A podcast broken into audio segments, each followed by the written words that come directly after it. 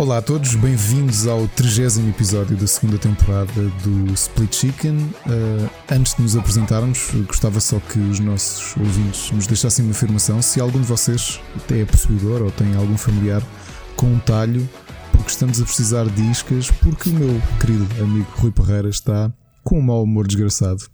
Eu sou Ricardo Correia e tenho aqui o mal-humorado, mas sempre bem disposto. Pá, Simpático. Rui Parreira. Só tu para me fazeres eh, rir de uma situação muito chata, man. Se tu tivesses pessoas nas tuas redes sociais passassem o dia todo a tagar-te e nhanhanhé e isto, nhanhanhé e a tagar-te, o que é que tu fazias essa pessoa? Desamigavas. Ora, se Exato. eu desamigasse, tu ias a moar e eu tinha que gravar este episódio com o Marco. Portanto, o Marco, como não podia hoje, acabei por manter, pelo menos por hoje, como amigo. Rede social. Sou o plano B. Bem visto? Sou o plano B. Plano B.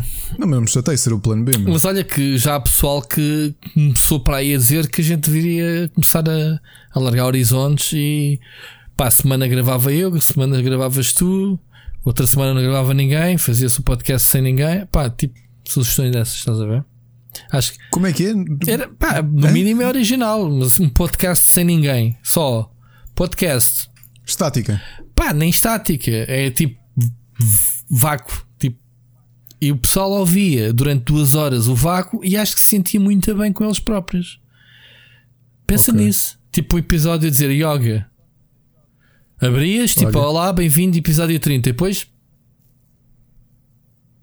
Ou arranjarmos aí aquelas frequências tipo só, uh, ruído Só branco. para quem ouvirem, né? Aquelas coisas. Exato, exato. Pessoal, o, o, o episódio 32 é só para cães. okay? só para portanto, tragam os cães, eles que se inscrevam, portanto, é isso, deem follow os vossos cães.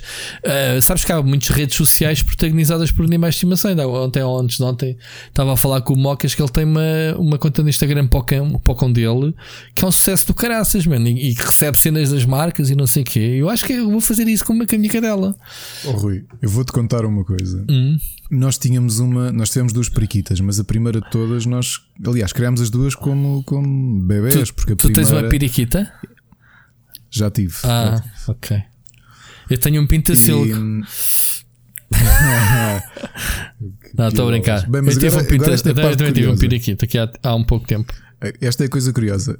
Ela veio para aqui, bebê, e hum, não tinha penas nas asas porque a mãe, quando ela nasceu, eh, quando começou a ter penas, uh, começou-lhe a bicar e arrancar-lhe as penas. Sem pena nenhuma. E então nós criámos nós criámos-la à mão. Não teve pena a mãe dela. E nessa altura, Pô. nessa altura, como estávamos aqui a viver há pouco tempo, e o Facebook estava assim, não estava a dar os primeiros passos, mas estava assim a arrebentar. A Ana fez um fez a página oficial da, da Periquita, uhum. percebes? Epá, e deve ter pá, uns 5 posts só.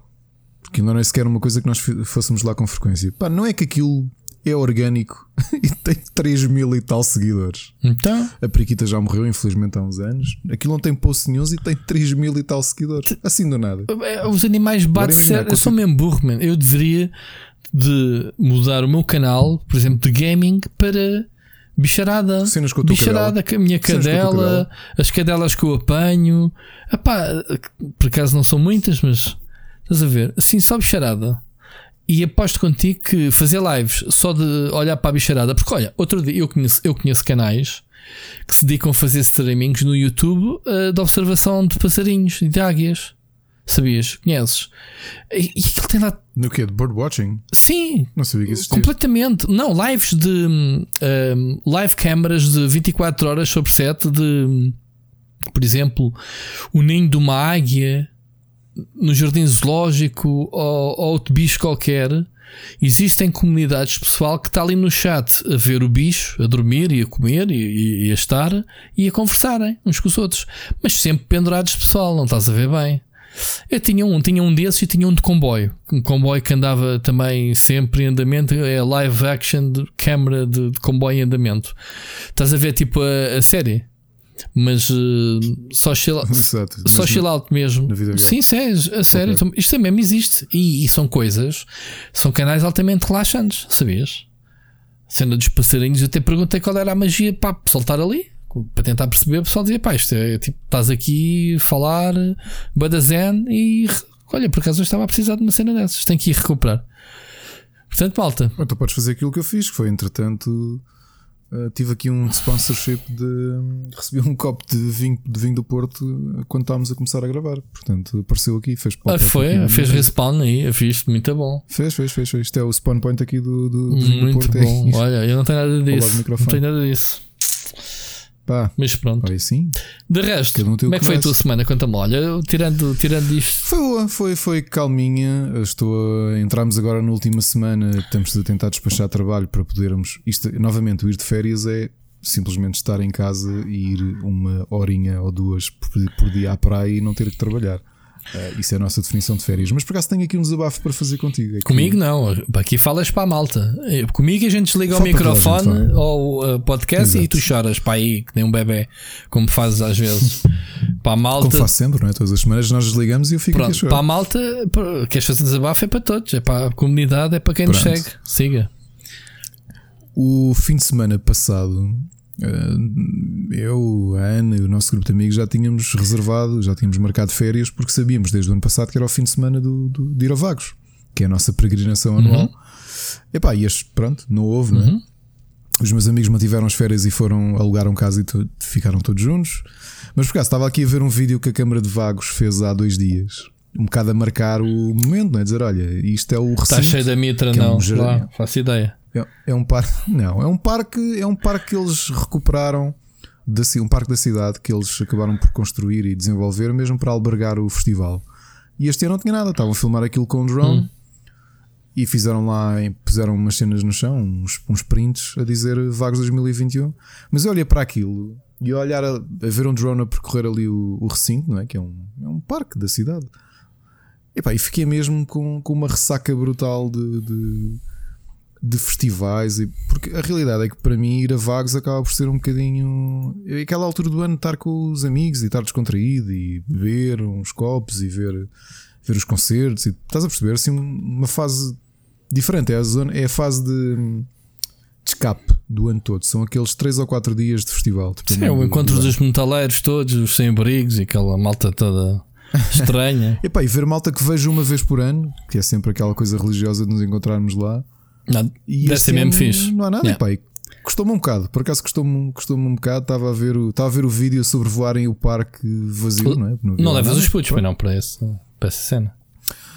Para o- este ano íamos levar o mais velho, porque o Vago já, eu acho que já tinha dito aqui o ano passado que eles, como eles veem que a maior parte do público do metal é malta com 30 e tal, 40 e tal, eh, tem uma política de miúdos até 12 anos não pagam, e então há montes de gente a levar bebês e crianças e tudo isso, e é muito giro. Ok. Curiosamente, continuo a achar, é muito menos provável teres problemas num festival de metal do que no. Sei lá, José É, não concerto. estou a falar de problemas, estou a falar mesmo da imagem mais pesada e se calhar a pessoa é da estranho, né? Nessas. Não, é também assim. Provavelmente se os miúdos. Tu és eh, estranho, tu és estão- estranho, de qualquer forma, mas Exato. não ia haver grande diferença. já estão habituados à cena de ver só malta vestida de preto e Sim, tudo isso. sim. Capaz. Mas de resto, não, de resto é perfeitamente normal. Mas este ano estávamos a pensar em levar o mais velho para, para, para assistir. Uhum. Fica para o ano. Olha. Mas, por exemplo, uma cena engraçada é que a maior parte das lojas lá já têm roupa para bebés e tudo, roupa de metaleiro. O pessoal está mesmo a fazer de planos para o ano como se tivéssemos no calendário marcado a, a cura para a cena. Tipo, Esperança, pá. Eu já dei de 2020 por. por, por certo, mas parece que há um countdown qualquer para 2021. Yeah, yeah, a dizer, exato. eh, eh, tipo, estás a ver os, os Command and Conquer e os RTS e que tu fazes research, é uma cena que qualquer que tu precises Sim. e tens um, Sim, o, sim. o cooldown, né? tens a barra de progresso. Eu parece que existe alguns uma barra dessas para, para a vacina do Covid. Está neste momento em research. Pronto. Quando chegar à altura, toda a gente toma, está tudo bem. Aliás, eu acho que já está tudo bem, né? Esta noite não morreu ninguém. Portanto, aquele, ao bocado estava-te a dizer em off e repito, aqueles desenhos do vai ficar tudo bem, acho que já está. Está fixe? Já está tudo bem. Não. Não morreu ninguém ontem para hoje. As coisas estão a piorar em todo o lado. Mas pá. não- mas em- ao lado mas- em Espanha a coisa explodiu. Mas em Portugal não. Portugal está-se bem. Portugal já podemos ir para a praia, para, para todo lado. Calma, calma. Não digas Já- isso que ainda alguém te Já leva a podemos ir para vagos, já podemos ir para concertos para o ano, já comprar bilhetes e cara... Há que ajudar a economia. Por acaso, os meus compadres estavam zangados porque ela, todos os anos, ahm, compra, vai sempre aos Rock in Rios, vai sempre aos, ao- Ou Alive, isso ou Alive, e ela levou com aquela política do bilhetes hum, devolução só em 2021. Ou seja, está lá o dinheiro empatado. Uhum. Ela a dizer que não, pá, não está interessada, se calhar, para nem ir, ou não está interessada no cartaz, se não for eu que era este ano, e está assim meio chateada por causa disso. Portanto, eh, esse tipo de políticas não ajuda que o pessoal, agora com esta cena toda, tenha confiança de, de comprar bilhetes Mas, para o ano. isto- Eu percebo porque é que fizeram. quando- imagina que és um promotor, se de repente a malta toda, ah, não há este ano, pedem-te a devolução do dinheiro, tu fechas as portas. Ponto final. Hum. Não só não tiveste evento, como tens de devolver o dinheiro todos os Mas bilhetes, as- tens um Mas as pessoas negativo. não têm culpa disso. As empresas têm que ter Claro. eh, estofo para, para aguentar as devoluções por lei, porque eu não, não vejo nenhum lado. Tu pagas um espetáculo que não se realiza, seja por condições forem, e a empresa ao menos ter a opção, pá, de, olha, para o ano vamos ter o cartaz, está confirmado, ou, ou tomem lá o bilhete. Ou tomem lá o dinheiro do bilhete e devolvem-te na hora. Não é, ah, para o ano, só a partir de para o ano é que, é que vendemos. Quer dizer, agora eles estão todos malucos para abrir eh, para abrir novos concertos para o ano para começarem já a faturar exatamente para se salvarem. Epá, eu percebo isso. A mim não me apanha. Isto faz-me lembrar os, os Early Access, man. E, e pá, eu não pago Early Access, ok? Posso-me lixar, Mas posso neste momento lixar o dinheiro nos. todo que tem empatado foram espetáculos que foram e festivais que foram adiados. Pá, e eu estou a contar em ir para o ano. Pá, e se em 2021 não houver, tem bilhete para 2022. Portanto, está a Pronto, acontecer. tudo bem. Uh, tudo muito bem. Eu não consigo. Eu sei que já, quando eu quiser ir na altura já não há bilhetes. Tudo muito bem. Mas, mas eu também não sou um, um festivaleiro, não sou propriamente um gajo que morre por não ir a um concerto. Tenho pena de não ver algumas bandas. Tenho três bandas que gostava de ver antes de delas acabarem ou de eu morrer primeiro. Portanto, uma das duas. Red Hot Chili Peppers, Iron Maiden, que ainda há bocado falámos, e Pearl Jam. Pearl Jam é impossível ir. Pá, não dá. É impossível ir porque os homens vêm cá e um minuto depois está esgotado. Mas não tenho estofo para andar em cima a fazer F5. A última vez que eles cá vieram fizeram isso, pá, não vi bilhetes. Ou então há aqueles bilhetes para dar caros, pronto, aqueles que se vão guardando.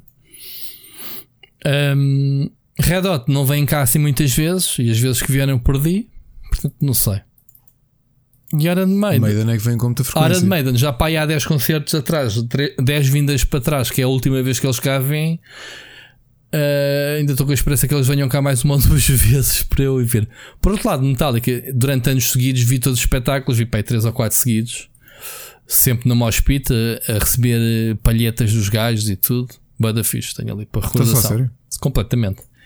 Tenho, tenho Ok. para aí 3 palhetas de 3 anos seguidos deles. Hum, é pronto, é isto. No que diz respeito a concertos. Meu amigo, Ok. vamos avançar. Olha, eh, já agora aqui ainda nas nossas notas soltas, pá, li hoje uma coisa deliciosa. Hoje é dia 3, de- pronto, dia 1 de agosto foi sábado. Eh, Como sabes, dia 1 de agosto é o, é o primeiro dia da Silly Season. Portanto, sabes, Silly Season, temos de ter Silly News. E hoje li uma coisa deliciosa sobre o Kojima. Está aí nas notas que tu podes ver. O Kojima, antes de, antes de se tornar antes de se tornar produtor, acho que foi agricultor ou jardineiro, ou, acho que foi jardineiro. E o gajo foi picado por 10 abelhas, sabias? Ao mesmo tempo. Podíamos não ter Kojima. porque o gajo, se fosse boi de alérgico, o gajo tinha quinado. Porque o gajo acho que morreu, eh, foi ferrado por 10 ao mesmo tempo. Não sei se foi pronto, uma primeira que a outra, ou se foram os 10 tipo pumba. Percebes? Uou. Oh, mas pronto, ele também ele partilhou essa história. eh, pronto, Silly Season. Ricardo, o que é que tu tens a dizer? Achas que foram muitas, poucas? Deviam ser mais, deviam ter Epá, ferrado? depende. Se fosse no meu. Tu lembras do meu primeiro beijo com o Macaulay Culkin e com a. Como é que se chama a rapariga? Não me lembro agora o nome. Rapariga do VIP. O teu primeiro Que beijo o Macaulay sem, Culkin sem... morre porque é picado É, por uma é, é, lembro-me desse filme completamente.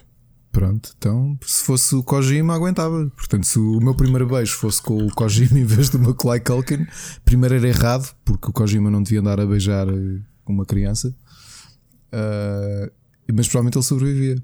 Epá, mas isto Isto, isto de repente tornou-se estúpido, não foi? Conversa Não, mas, mas sabes uma coisa? Uh, eu estava aqui depois, de- lembrei-me de fazer uma pesquisa se isso o tinha influenciado de alguma forma. E então lembrei-me que há aqui um boss do Metal Gear Solid que é o The Pain. Que o gajo, quando morre, acho que explodem abelhas, não é? É esse boss. Não me lembro. ou ele dispara abelhas, bullet bees. Eu estava aqui a pesquisar a ver se havia alguma coisa relacionada. E então, sim, uh, nossas pesquisas no, no Wikipedia. Não, uh, epá, provavelmente ele com, que é um gajo com tantas Kojimices e easter eggs. Malta, digam aí nos comentários se nos jogos do Kojima se lembram, sei lá, logotipos. Eu estava a pensar se o logotipo da Fox. Não é Fox, não é Fox Hunt, né? Se há alguma coisa nos jogos do, do Kojima que tenham a ver com abelhas. Pronto, se, se descobrirem, é porque, pronto, é porque é este trauma que ele tem de, de, de ter sido atacado. Epá, mas a ser atacado por 10 abelhas, não sei porque é que são 10. Foram, ele contou-as. Não foram 9, não foram 11, não foram 10. Já agora em notas completamente soltas e aleatórias. Mas olha, antes de entrarmos na Silly Season. Estou aqui a ler que realmente o The Pain controla abelhas. Pronto. Controla abelhas e dispara-as como se fossem balas. Portanto, confirma-se. Há aqui pelo menos um boss do, do Snake Hitter, o Metal Gear Solid 3, que tem abelhas. Pode ser coincidência apenas. Conta. Ainda antes de entrar na Silly Season, mas já ali com os pés na Silly Season, o George Martin, George R. R. Martin, começou a ser uh, perseguido, entre aspas, nas redes sociais no dia 29 de julho, porque uhum. há um ano, no Twitter dele, ele disse: Se eu não tiver acabado o novo livro até dia 29 de julho de 2020, podem enviar a polícia à minha casa para me prender, que eu mereço. E mandaram? e a malta lembrou-se e começou a tagar o FBI, não sei o quê. Poderia fazer uma, uma, um swatting. um swatting, então, mas ele não acabou o livro. E acho que ele ficou assim um bocado. Mas pronto, mas... Pá, não estava à espera, que foi uma piada que ele fez mas... e de repente a malta lembra-se. A malta lembra-se de uma piada que ele mas fez. Mas também podia. É, ele tem desculpa do Covid, quer dizer, tempos. Eh, tempos eh, extraordinários. Ele não tem desculpa nenhuma, pá. Ele não tem, tem desculpa nenhuma. Ele, nenhuma. Ele devia, tinha que estar em casa e o Covid ajuda, tem que estar em casa a acabar Mas o olha livro. que ele disse que sim, tá que por causa do Covid tem passado mais tempo em casa e tem tido mais tempo para escrever. Portanto, ele deve ter escrito mais duas ou três páginas. Ele escrever outras coisas. Não, não. Ele, depois escrever outras coisas. Ele escreveu não. mais duas ou três. Ele disse, eu isso li. Eu li isso li. Ah, como eu não ando a passear sempre de um lado para o outro, uh, uh, em digressões e mais não sei o que mais, tenho estado em casa e tenho trabalhado. Escrevi mais duas páginas num próximo livro do da Guerra dos Tronos. Nice. Portanto, duas páginas. Tirando que este livro, este livro é o maior de todos e que está a ser escrito há 10 anos. Repara, o e quantos é que faltam depois desse? Dragons, mais um. Só mais um que ele não vai chegar, ele não vai ter uh, idade para escrevê-lo. Mas olha, mas as instruções estão dadas legalmente. Há um vínculo com a editora, ninguém pode acabar a história. É o que ele diz, man. Fica cliffhanger para a vida. A passar. Sim, ele começou-se a passar um bocado, porque ele diz: Man, é assim, isto de início tinha piada, agora já não tem tanta piada assim. Então. Porque havia montes de jornalistas que é: Olha, então e se morreres entretanto, como já tens uma certa idade, o que é que acontece à história? E o gajo no início ria-se. Pá, chegou uma altura e diz: Man, isso não é muito simpático. Eu tenho 70 e tal anos e vocês estão sempre com perguntas sobre a minha morte. Claro. E, pá, e, e aí o Covid e, ele está no grupo de risco. E as, inst as instruções, pois, as instruções legais são simples. Se. Se eu morrer e a história não estiver escrita, não há autorização nenhuma. Isto porquê? Porque o, a série Wheel of Time, que foi uma das séries de livros uh, de fantasia mais, mais famosas do, do, das últimas décadas, o escritor morreu e foi substituído por outro, porque tinha essa permissão. A editora contratou logo alguém para acabar a história. E foi precisamente por causa dele, do Robert Jordan, que lhe perguntaram isso. Pá, uma pessoa que estava assim ao teu nível, isto obviamente antes da série a nível de, de ser famoso. Uh, pá, se morrer já sabes quem é que vai acabar a história. E ele disse: Não, não, legalmente não, não vai acontecer como aconteceu com o Robert Jordan. Se eu morrer, não. Ninguém tem permissão para continuar a história. Pá, se eu morrer, mas, azar, mas isso é assim, história porque ele é uma personagem própria do Game of Thrones que é mesmo sádica. É tipo, pá, cliffhanger para a vida, acabou. Fica assim. O que, por um lado, até percebo vale é que... Dele, tipo, ele quer garantir que, que, que aquilo que está escrito é Mas ninguém quer saber porque, porque o HBO já acabou a história e a gente já sabe como é que acaba. Portanto, vamos nos arralar para ele. Hum, eu estou-me a ralar. Não. Eu estou-me a ralar. Eu não, eu não, porque olha, o livro, o Dance with Dragons, o livro anterior, eu paguei-o a primeira vez no Amazon inglês ou no Book Depository em 2007, acho eu, 2006 ou 2007, quando entrou em pré-reserva. E aquilo tinha data de lançamento. Pá, então foi lindo, porque aquilo chegava, aquilo, a data de lançamento chegava e eu recebia o dinheiro de volta. Hum. E aquilo tinha uma data nova. E eu ia lá outra vez e pagava outra vez o livro. Então andei assim três vezes com o Amazon, que era chegava a data, o livro não saiu, os gajos devolviam o dinheiro. E eu ia lá outra vez e dava outra Mas- vez o dinheiro. mas Vá, porquê? agora quando sair. Ah, porque não saía nas datas e eles devolviam-te, ok. Não saí nas datas e eles devolviam. Não sei se ainda tem essa política, mas durante um tempo. O livro depois saiu em 2010. Se bem me lembro Que é tipo os bilhetes do 2010. Alive. Não houve concerto, eles devolvem-te o dinheiro. Estás a ver a diferença? Exato, exato, exato, exato. E então, mas, mas E quando é pronto, que é agora assim, a próxima data do livro? Ah, data ou when it's anda- há done? três anos que ele anda. há- há- ele sim, ele diz que é o When It's Done, mas era suposto já há dois anos que, que ele diz: não, até ao final do ano tenho novidades. Então, como é que é? Como é que é? Não sei, está a ver? Pois, montes de artigos. Eu escrevi agora Winds of Winter e claro que há dois dias tudo o que era site de escrever sobre. Olha, ele está atrasado ainda, até o LA Times e, o, e o espera lá, Express mas deixa-me ver uma coisa. sobre- O gajo lança este novo livro.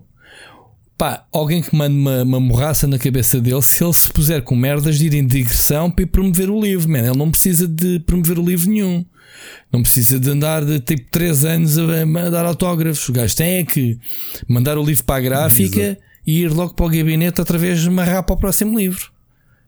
Não é? Deveria Ricardo, ser assim, devia. Pá, devia ser eu assim, mando lá devia. alguém em casa. Faço-lhe só para ficares contente, que eu pessoalmente estou-me a ralar. Já vi assim da série, Pá, eu já sei já como é que acaba. Eu já tenho dele- o meu final, ok? Eu Tu não, não estás satisfeito? Eu, já tenho o meu final que, o- comecei a ler que o dragão voa série, até ao não é? infinito, até ao pôr do sol, com, com cenas. Pronto. Mas descobriste isso naquele, naquele artigo do IGN que é, uh, descobre aqui uh, sabemos para onde foi esta personagem Sim. do Game of Thrones e tu Eu, clicas e é eu o dragão. cliquei, era o dragão, foi para o horizonte. Exatamente. Foi, Exato. foi. Obrigado. O higiene ajuda-nos Agora a nessa ironia cena. é, o livro, o livro tem a capa aprovada desde 2016.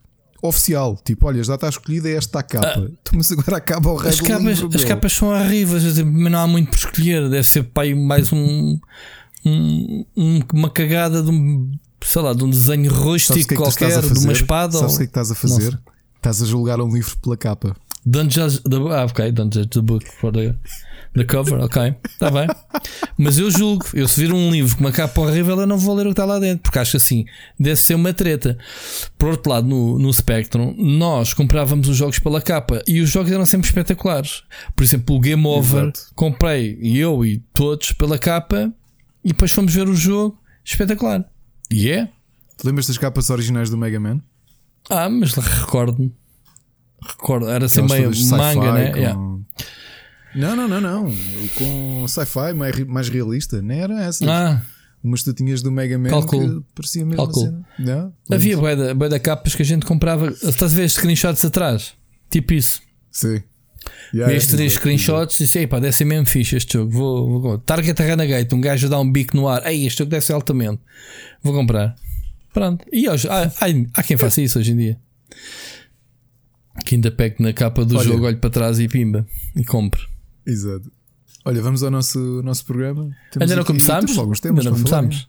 Já começámos. O programa começou ou não? Mas uh, os temas da Silly Season são fixe. Malta, se tiverem mais temas fixes, tipo Kojima foi mordido por 10 abelhas, já agora esta notícia estava no IGN. Não, por acaso não estava no IGN. Estava, não estava ainda, porque eu acho que foi mais rápido. Acho que está no. Tu és o Lucky Luke da Silly Season. Sou Lucky Lucky, da- é verdade. Ahm, mas sim, pá, começa a haver, vai haver coisas deliciosas para a gente ler nestas férias, porque a malta está a trabalhar, mas não acontece nada. E a Silly Season também eh, não, não me apanha muito. A tecnologia, por acaso, há sempre muita coisa para fazer. Eu não tenho mãos a medir, pelo menos. Mas acredito que nos videojogos, em- apesar deste mês ser forte em termos de lançamento, mas em termos de notícias polémicas e, cenas, não acontece assim nada. Portanto, vamos ter um State of Play na quinta-feira, né? Uh, com mais uns guitos anunciados, third parties, alguns indies, alguns VRs.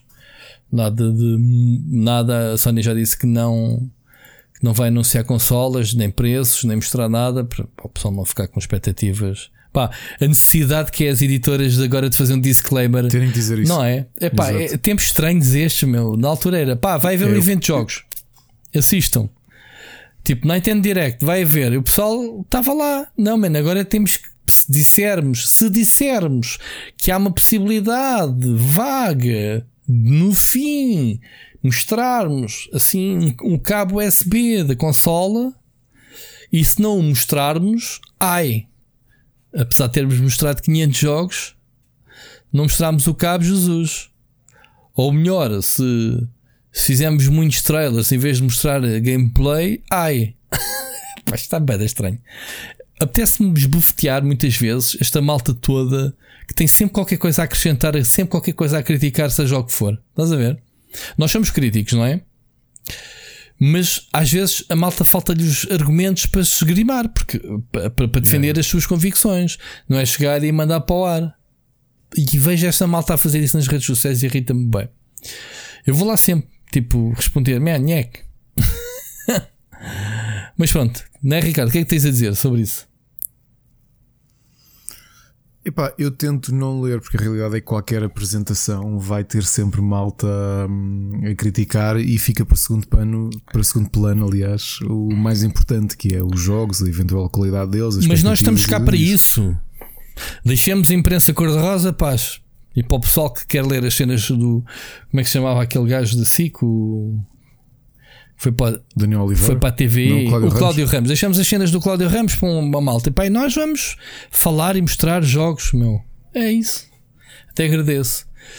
Mas sim, vai haver alguns jogos, nada de especial. Vai ser um. Vai ser o equivalente a um Nintendo Direct daqueles eh, tipo minis. Tipo, olha, vamos mostrar aqui algumas coisas third parties que estão aqui a fazer. E é isso. Tu tens aqui qualquer coisa para falar que é o, o, E vamos arrancar então já com os nossos temas, que é o, o Lego Super Mario, porque tu testaste, né? Uh, a Lego mandou-te. Não é a Nintendo que distribui, né? É a mesma Lego que distribui este, é a mesma este Lego. kit. Uh, epá, eh, antes de mais, uh, quer dizer, já se esperava um bocadinho disso. Tu sabes que eu até sou fã de Toys to Life, não é? E, e Lego Dimensions e Starlink foram coisas que eu, que eu investi e, e gostei bastante, mas isto não tem mesmo nada, nada a ver. Nem sequer há um, um jogo, nem há um com... software a acompanhar. Né? É um brinquedo. Epá, tu podes usar a app, podes usar a app, mas aquilo é um bocado limitado. Essencialmente grava-te os percursos que tu fizeste, se tu quiseres fotografar e identificar. E essencialmente aquilo começa assim: tu tens. Tu, para começar era a pergunta, Era a pergunta o... que sempre me fez confusão. Deixa-me ser eu a lançar-te a pergunta. Mesmo. Replica-se o nível de Lego do Super Mario. Ok. E depois qual é a uhum. interação do jogador? Aquilo anda sozinho e controlas o. Não, és tu que brincas. Pronto, e é isso. Não és tu que brincas e aquilo vai marcando. Ok, então é assim. Os obstáculos e os inimigos têm um código de barras. Os inimigos têm normalmente nas costas ou na cabeça e os obstáculos têm em alguns sítios. Por exemplo, o cano inicial, o cano verde, tem um código de barras no centro. Tu pegas no Mario e o Mario na zona das virilhas tem um leitor. Uma, um, um scanner, ok? Que é quando encaixa as, as, as pernas no, na, na peça de Lego a varilha. Nem precisas de encaixar, a, a varilha faz um cima, scanner. A varilha ilumina e, e scanna aquilo. Sim. Mas se essa é uma varilha, não há ali qualquer coisa no meio das pernas que faça mesmo o scan mesmo certinho, rigoroso à cena. Gato. Bem, ok, é mesmo as varilhas. Tu, se tiveres, a se tiveres a peça inicial, o cano verde, ok, é o cano verde que faz o, o scan, não, exato, não, tu passas o Mario por cima e aquilo dá o uhum. e põe 60 segundos, porque o boneco do Mario tem ecrãs LED nos olhos e tem no peito. E no peito é onde aparece o contador. Oh. Os 60 segundos para tu fazeres o nível. Olha, deixa-me só fazer uma parte. Okay? É isso, é isto agora falando a sério. Isso nos vídeos é muito creepy. Eu não sei se isso ao vivo, lá está, sem. Não, não é. É muito fofo. É fofo ao vivo. É, é pá, nos fofo. vídeos, é, aqueles é, olhos. É, não assusta nada. Os olhos, aqueles LEDs bugalhudos, com os sons que faz, parece-me bué creepy. Não, não, está tá? giro. Tá. Até porque tem a cena de. Hum, pá, por exemplo, se o deitares o Mario, porque aquela peça está tá, tá gira, tem os dois ecrãs LED para os olhos, que é para ele reagir, tem no peito onde aparece a indicação de moedas, onde uhum. aparece. Eu sei que isso, isso foi uh, onde a Nintendo uh, atuou né? na engenharia deles. Exato. Fez essa magia, exato. digamos assim. Uh, mas depois tem giroscópio, porque, por exemplo, uma das expansões que eu recebi é uma espécie, é um carril que tem duas plantas carnívoras na ponta e tu tens de ir equilibrando o, o aqueles carros de mina com o Mario lá em cima uhum. e ele não pode tocar neles porque ele reconhece quando embate o giroscópio reconhece o embate e tu, oh, estás a perceber? Não. E, é muito... Essencialmente é, tu estás a equilibrar um, estás a equilibrar o carril que é uma espécie de baloiço, estás a perceber? Okay. E nas pontas do baloiço estão uma planta carnívora em cada lado e no meio tens um daqueles carros de mina sim, sim. e metes lá o Mario dentro. E tu tens de ir equilibrando o baloiço para que o carro ande ali no meio e sempre que consegues que ele não toque nas pontas, na, nas plantas carnívoras, e as plantas carnívoras não têm sensor, o que aquilo tem é, como o Mario tem um giroscópio, a figura do Mario, quando ela bate na ponta, o choque é suficiente para ele fazer au, estás a perceber? Uhum. E não ganhas moeda. Tu ganhas moedas se estiveres ali a, a, a equilibrá-lo. Ou seja, o carrinho Ok. anda para a frente e para trás e não tocas em nada. E é assim que tu vais colecionando. Ou seja, a seguir, sais dessa zona, vais para outra coisa qualquer que tu construíste. O nível acaba quando tu chegas ao código de barras onde está hum, a bandeira, típica bandeira do Super Mario. Uhum. E aí, tananana, pronto. E ele mostra-te no, no, no, no, no iOS ou no Android quantas moedas apanhaste. É isso. A interação é essa, ok? E agora pergunta para que é que servem as moedas. Para que é que servem as moedas? Tanto quanto sei para nada. Ah, nem dá vidas Pronto, extra nem nada quando chegas às 100? Não porque não há vidas, porque uma coisa que o. Que o, que o como é que ele se chama? O teu filho, Alexandre? Takashi. Não. Ah, tá Takashi, não. Um dos. O, o, Pensa que ia dizer que o teu um puto dos teve a jogar. do Super Mario World. Não, do- um dos produtores do Super Mario World, Uhum. o que ele disse é que quando tiveram a reunir com a Lego, que eles decidiram que o Mario não ia ter vidas. Porque não queriam associar um brinquedo ah, ao Mario morrer. Ou seja, mesmo que tu caias, por- porque acontecem alguns obstáculos caíres e o giroscópio reconhece, a única coisa que te faz perder o nível, com as devidas aspas, é acabar o tempo. E portanto é assim, com um brinquedo isto é giro, ou seja, tu veres como é que a malta da Lego transformou algum level design do Super Mario em, em conjuntos Lego. Agora, isto não tem jogabilidade. Tem umas interações engraçadas, mas não tem jogabilidade, percebes? Por isso é que eu não lhe chamo isto de todo um Toys to Life, nem de perto nem de longe. Para mim, está mais próximo da lógica do Nintendo Labo, que são brinquedos com algumas interações, e mesmo assim o Nintendo Labo tem muito mais ah, interação ou jogabilidade do que propriamente isto. Isto eu acho que é mesmo pelo brinquedo em si. São giros. Agora, são caros. Por exemplo, o conjunto do Castelo do Mario, do, do Bowser, aliás, custa 100 euros, no mínimo. E tu, Ok. se comprares as expansões, todo o conjunto, quanto é que. Quanto- As contas que tinham feito era 600 e tal euros. Ok. E diz-me uma coisa: isso é peças exclusivas ou, ou são compatíveis com, com, com outras coisas que a Lego já, já lançou? As- Tem peças que foram feitas pela primeira vez, mas tu podes montar aquilo em qualquer coisa. São legos perfeitamente encaixáveis nos outros. Por exemplo, os manuais eles estão a seguir uma lógica do Lego Dimensions, que é os manuais de construção do- das expansões não vêm em papel. Tu tens de ter a app para desbloquear o, Uhum. manual de instruções. Então, mas olha uma coisa: isso só dá para fazer uma construção única ou, ou podes fazer o que tu não, quiseres? podes ir montando, podes, é, podes fazer. Imagina, tu tens a expansão que tem o Bullet Bill, o baloiço do Bullet Bill, tens o. pá, tens, tens alguns obstáculos e alguns inimigos. E o que tu vais fazendo é faz o, o trajeto todo e depois vais picando. Ou seja, o Mario anda ali aos saltinhos, tu é que andas a brincar com o Mario, não é? Pegas no Mario e pumba, passas, saltas para cima de um código de barras e aquilo, tu, tipo, marca a moeda, estás a ver? E essencialmente no final ele mostra-te o trajeto que tu fizeste e quantas moedas é que apanhaste. É isso. Ok?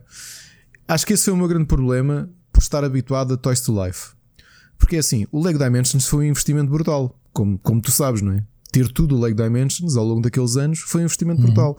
Só que aquilo eram micro DLCs, ou seja, cada peça, cada figura que tu compravas abria-te um mundo novo. Tu compraste todos, não E foi na altura quase- desses? Yeah, yeah. Aí quase que consegues perceber a, Pá, que é uma coisa que tu agora, se fores tentar fazer coleção, fica-te baratíssimo, porque está o preço da chuva. Uhum. A malta está-se a tentar ver o livro dos Lego Dimensions e do Starlink assim à parva, percebes? Eu, por exemplo, o Starlink acabei por comprar tudo no, no final do ano passado e, e pá, gastei pouquíssimo. Porque até a Vorten tinha, tinha conjuntos de Starlink à venda por 5 euros. Naves por 5 euros. Naves custavam 40. Pois. Estás a ver? Yeah. Ou seja, aquilo agora é entulho. Aqui eu acho que é um bocadinho isto, que é não apela muito à jogabilidade. Ou seja, não é um Toys to Life, tu não tens grande justificação porque isto não te abre nada, percebes? Ou seja, tem uma coisa gira que é a malta, especialmente os pais que comprarem isto, não precisam de uma consola para, para usufruir. Se calhar a consola lado, mais barata. Com, com- Pá, Por outro lado, tivemos aqui, montámos os, as expansões, fizemos os níveis e de repente, ok, pronto, então uh, voltamos a pôr na caixa, vamos voltar a pôr na caixa. É giro, claro que é giro. Falta-lhe esta parte, percebes? Falta-lhe dar. Uh, não sei, talvez se eles, se eles tivessem assumido isto mesmo como um Toys to Life, ou seja, compraste esta expansão, digitalizas o código e aquilo abre-te uma espécie de. Pá, pá, não sei, não, não sei o que é que era possível fazer com isto.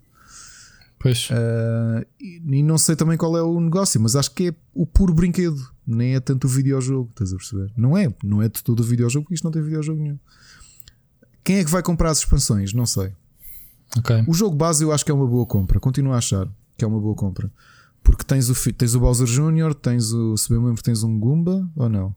Mas tens ali uns obstáculos e traz a figura do Mario, pá, que tem interações giras, percebes? Ligas por Bluetooth ao teu telemóvel, ao teu iOS. Se o deixares deitado um tempo, ele começa a dormir. Hum. O Charles Martinet gravou linhas novas de voz, só para o boneco. Ah. Isso é um bocadinho uh, maluquice. O Mario dizer uh, quase nada e o que diz é preciso que ele grave tudo outra vez para cada jogo. Pois. Devia haver uma base de dados com que ele já gravou e usarem. É, acho que ele não concorda com isso. Ele, ele não tem nada a Estás concordar. A estragar o negócio ao homem.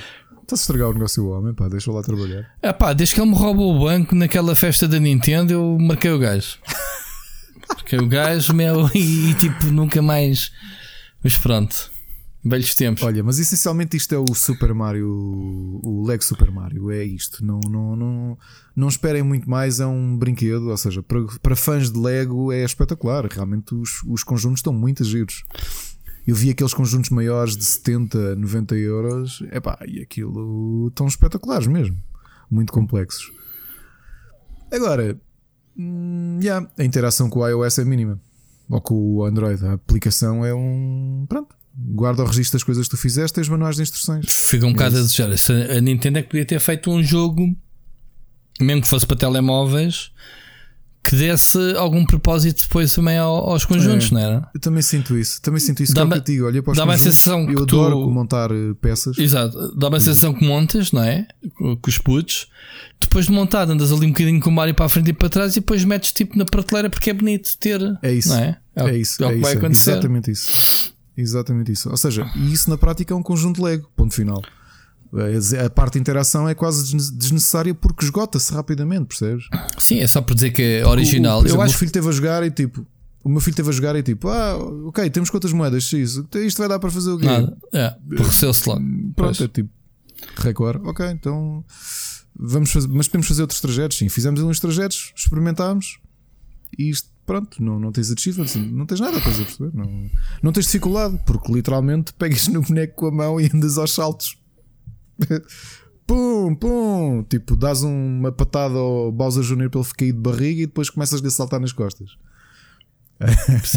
E agora a malta diz: Ah, mas isso é para miúdos, isso não é suposto ser difícil. É pá, claro que não é suposto ser difícil. Por outro lado, é... É aborrecido. mas- não tem rejogabilidade. Tem, e de 0 a 10, quanto é que lhe dás? Como videojogo, não lhe posso dar, que aquilo não é um videojogo, não. como brinquedo. Com- Pronto, é ao ponto- Como isto é uma review que estamos a fazer ao produto. Tu recebeste, tens que fazer review. Como, como conjunto, como conjunto de Lego, dou-lhe pelo menos um 8, porque os conjuntos são muito giros, estão muito, muito originais. Ok, então, Tens ali soluções muito então, Ok, para- foi o jornalista Ricardo. Então e o influencer Ricardo, quanto é que lhe dava? Porque recebeu, O porque recebeu, né? Não é? Exato. Não, dava-lhe na mesma, dava-lhe na mesma. Já chegaste, Continua a ter a mesma opinião. já aprendi. Eu acho que o, o, o set base é uma boa prenda. Ok, As expansões têm sérias dúvidas, porque eu acho que só para grandes fãs de Lego ou Nintendo ou Portanto, anos é que a coisa faz és sentido. contra os DLCs desse, desse Lego Super Mario. Não vais muito à bola. Se sou contra os DLCs, Epá, é um DLC. não são DLCs. Deveriam ser. Eu, eu até gostava que fossem Não. DLCs e não são. As expansões físicas da Lego são DLCs, não é? Fazendo aqui a. No Lego Dimensions eu acho que são DLCs. Aqui uh, b- b- b- tenho pena que pronto. Só são standalones. Não precisas ter a base para, É para trabalhar. Ou precisas? Precisas porque o Mario vem com o jogo base. E já não vem nos outros. Ok. Não vem nos outros, mas, tu, mas tem uns power-ups. Porque essencialmente os power-ups são trocares as jardineiras. Porque as jardineiras depois dão poderes diferentes ao Mario. Jesus. Ok. Tipo Cat Mario e não sei o quê, e tu, então, mas isso yeah, é, é, isso. Pronto, mas houve uma coisa: tu tens pelo menos, pelo menos neste momento, que quem te está a ouvir, uma ou duas pessoas ir já à Fnac para comprar isso. Sabias, senhor influencer? Já, já, ah, é? já aprendeste Boa. o que é que é um influencer ou não? Já, já, já, já. Obrigado, obrigado. obrigado. Portanto, olha, vamos passar, vamos passar a mensagem do ouvinte. Temos duas mensagens esta semana. Temos a primeira do Oscar Morgado.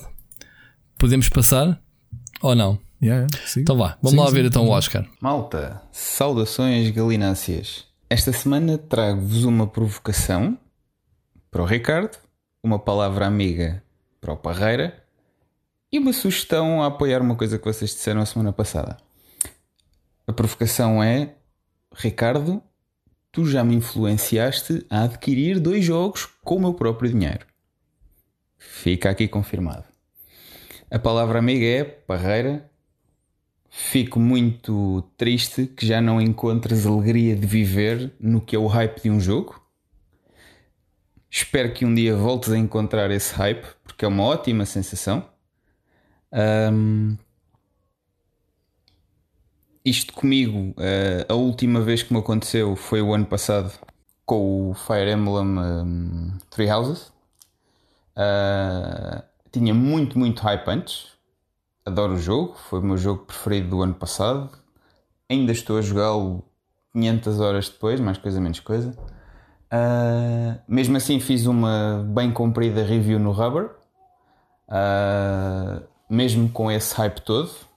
Foi se calhar a review mais desfasada do lançamento, a única que vem em duas partes, mas por outro lado, se calhar também toquei em pontos que outra malta não, não tocou, e portanto sou pela pluralidade de opiniões. Um, mas isto para te dizer que nesse caso o hype não me coibiu de dizer aquilo que de menos bom ali se passava, apesar de eu ter gostado muito, muito, muito do jogo. E acho que disse bastantes desses pontos e tentei encadear aquilo, portanto o hype aí não me comprometeu. Portanto, acho que é possível termos ainda uma sensação do hype, termos algo saudável com ela Uh, e ainda assim consegui escrever coisas isentas de acordo com aquilo que, que, queremos, queremos transmitir. Portanto, Parreira, isto era a minha palavra amiga: não desistas, uh, procura de novo dentro de ti o teu hype, uh, espero que o encontres. podemos aqui ajudar-te a, a, tentar encontrar esse caminho para, para o hypeness outra vez, ok? Uh, eu, que já estive também num meio jornalístico e que tinha a ver com o desporto, uh, efetivamente não consumo tanto futebol agora como o meu trabalho anterior me obrigava, mas ainda gosto. Portanto, acho que é possível as duas realidades coexistirem. Um, no que toca à última parte, que seria a sugestão, seria terem de vez em quando uma pessoa uh, ligada aos videojogos, pode ser da indústria, não? Uh, aí com vocês os dois a falar das mesmas coisas, uh, a, dar, uh, a dar as suas opiniões sobre os temas que vocês estão a cobrir naquela semana, não necessariamente a falar sobre si ou formato de entrevista, um, a acrescentar aos nossos dois podcasters residentes. Ok? Grande abraço, malta. Uhum. Estás a ver, ser influencer? Portanto, o Oscar já foi comprar os é jogos à tua pau. Não sei o que é que tu tens que deixa a tua opinião e puf, fez o choque a pique. Exato. Alguém encheu os bolsos à tua vendas. conta. Não sei. Fez-se vendas. Está aí testemunhos, o Oscar. Epá, eu, eu, eu, compreendo, pá. A minha conotação de influencer é, é aquela malta do estou aqui a fotografar-me à frente desta parede a vender que, tinta Robbie. Que é o que tu fazes, mas de outras coisas, o pessoal é que não, não está no teu ciclo de influência, Exato. não sabe o que é que tu. Exato que é que tu vendes? Olha, eh, como por exemplo, hoje, já agora fazer aqui um teaser para o final do episódio. Por causa de mim, hoje, três pessoas que detestam Taylor Swift ouviram um novo álbum. E vocês também vão ouvir. Estás a ver? Ficou aqui a tua promessa da semana passada. Tinhas, mas vamos lá ver, deram-te os 10 likes que tu, pedi, tu pediste likes, não foi? Uma coisa assim. Deram-te? Não me deram, mas eu mesmo assim eu não preciso. Eu, eu sou um influencer que não precisa. Epá, então likes. assim ninguém vai acreditar em ti. A próxima vez que pedires likes para uma coisa qualquer que tu fazes, ninguém te vai dar. Já porque tu fazes já mesmo. que é, malta, se isto chegar a um, um, milhão de likes, eu faço a parte 2 disto, seja do que for que eu esteja a falar agora. Percebes? Exato. Como se houvesse sempre Exato. mais qualquer coisa para dizer, dizer depois que se tenha guardado para uma segunda parte. Olha, vou, vou responder ao Oscar porque pá, em primeiro lugar, deixa-me dizer que não, não confundas hype com. Um, como é que é dizer? Com. Um, com aquela. Epá, agora tinha a palavra na ponta da língua, escapou-me. Com aquela, com aquele desejo de ter o jogo, com aquele nervosismo, com aquele entusiasmo, vá, digamos assim. Porque o hype é uma, é uma conotação negativa no geral, porque o hype é sempre algo exagerado que de informação que tu absorves que pá, quase 100% te vai deixar, uh, Ricardo, tu corriges-me se não estiveres de acordo, vai te deixar desiludido. O hype é, é, é, algo que é uma, é uma ferramenta de marketing que, que foi inventada basicamente desde sempre, desde, desde que haja comunicação social, que haja, que haja pessoas a ler sobre algo. Eh, que se cria, que uma marca cria para gerar, obviamente, uh, as pessoas falarem do produto, etc, etc. E o hype desmedido é? Entusiasmo. é, é algo que um jornalista tem que se abstrair. abstrair. Porquê? Somos todos humanos, somos jornalistas consumidores de videojogos. E se eu não me conseguisse, nestes anos todos que eu tenho experiência, de me abstrair dos hypes, que é pá, não há nenhum jogo que eu perca o meu tempo a ler, ler, a ler e consumir tudo o que é vídeo. O Ricardo está aí, outra pessoa que também acho eu que faz isso.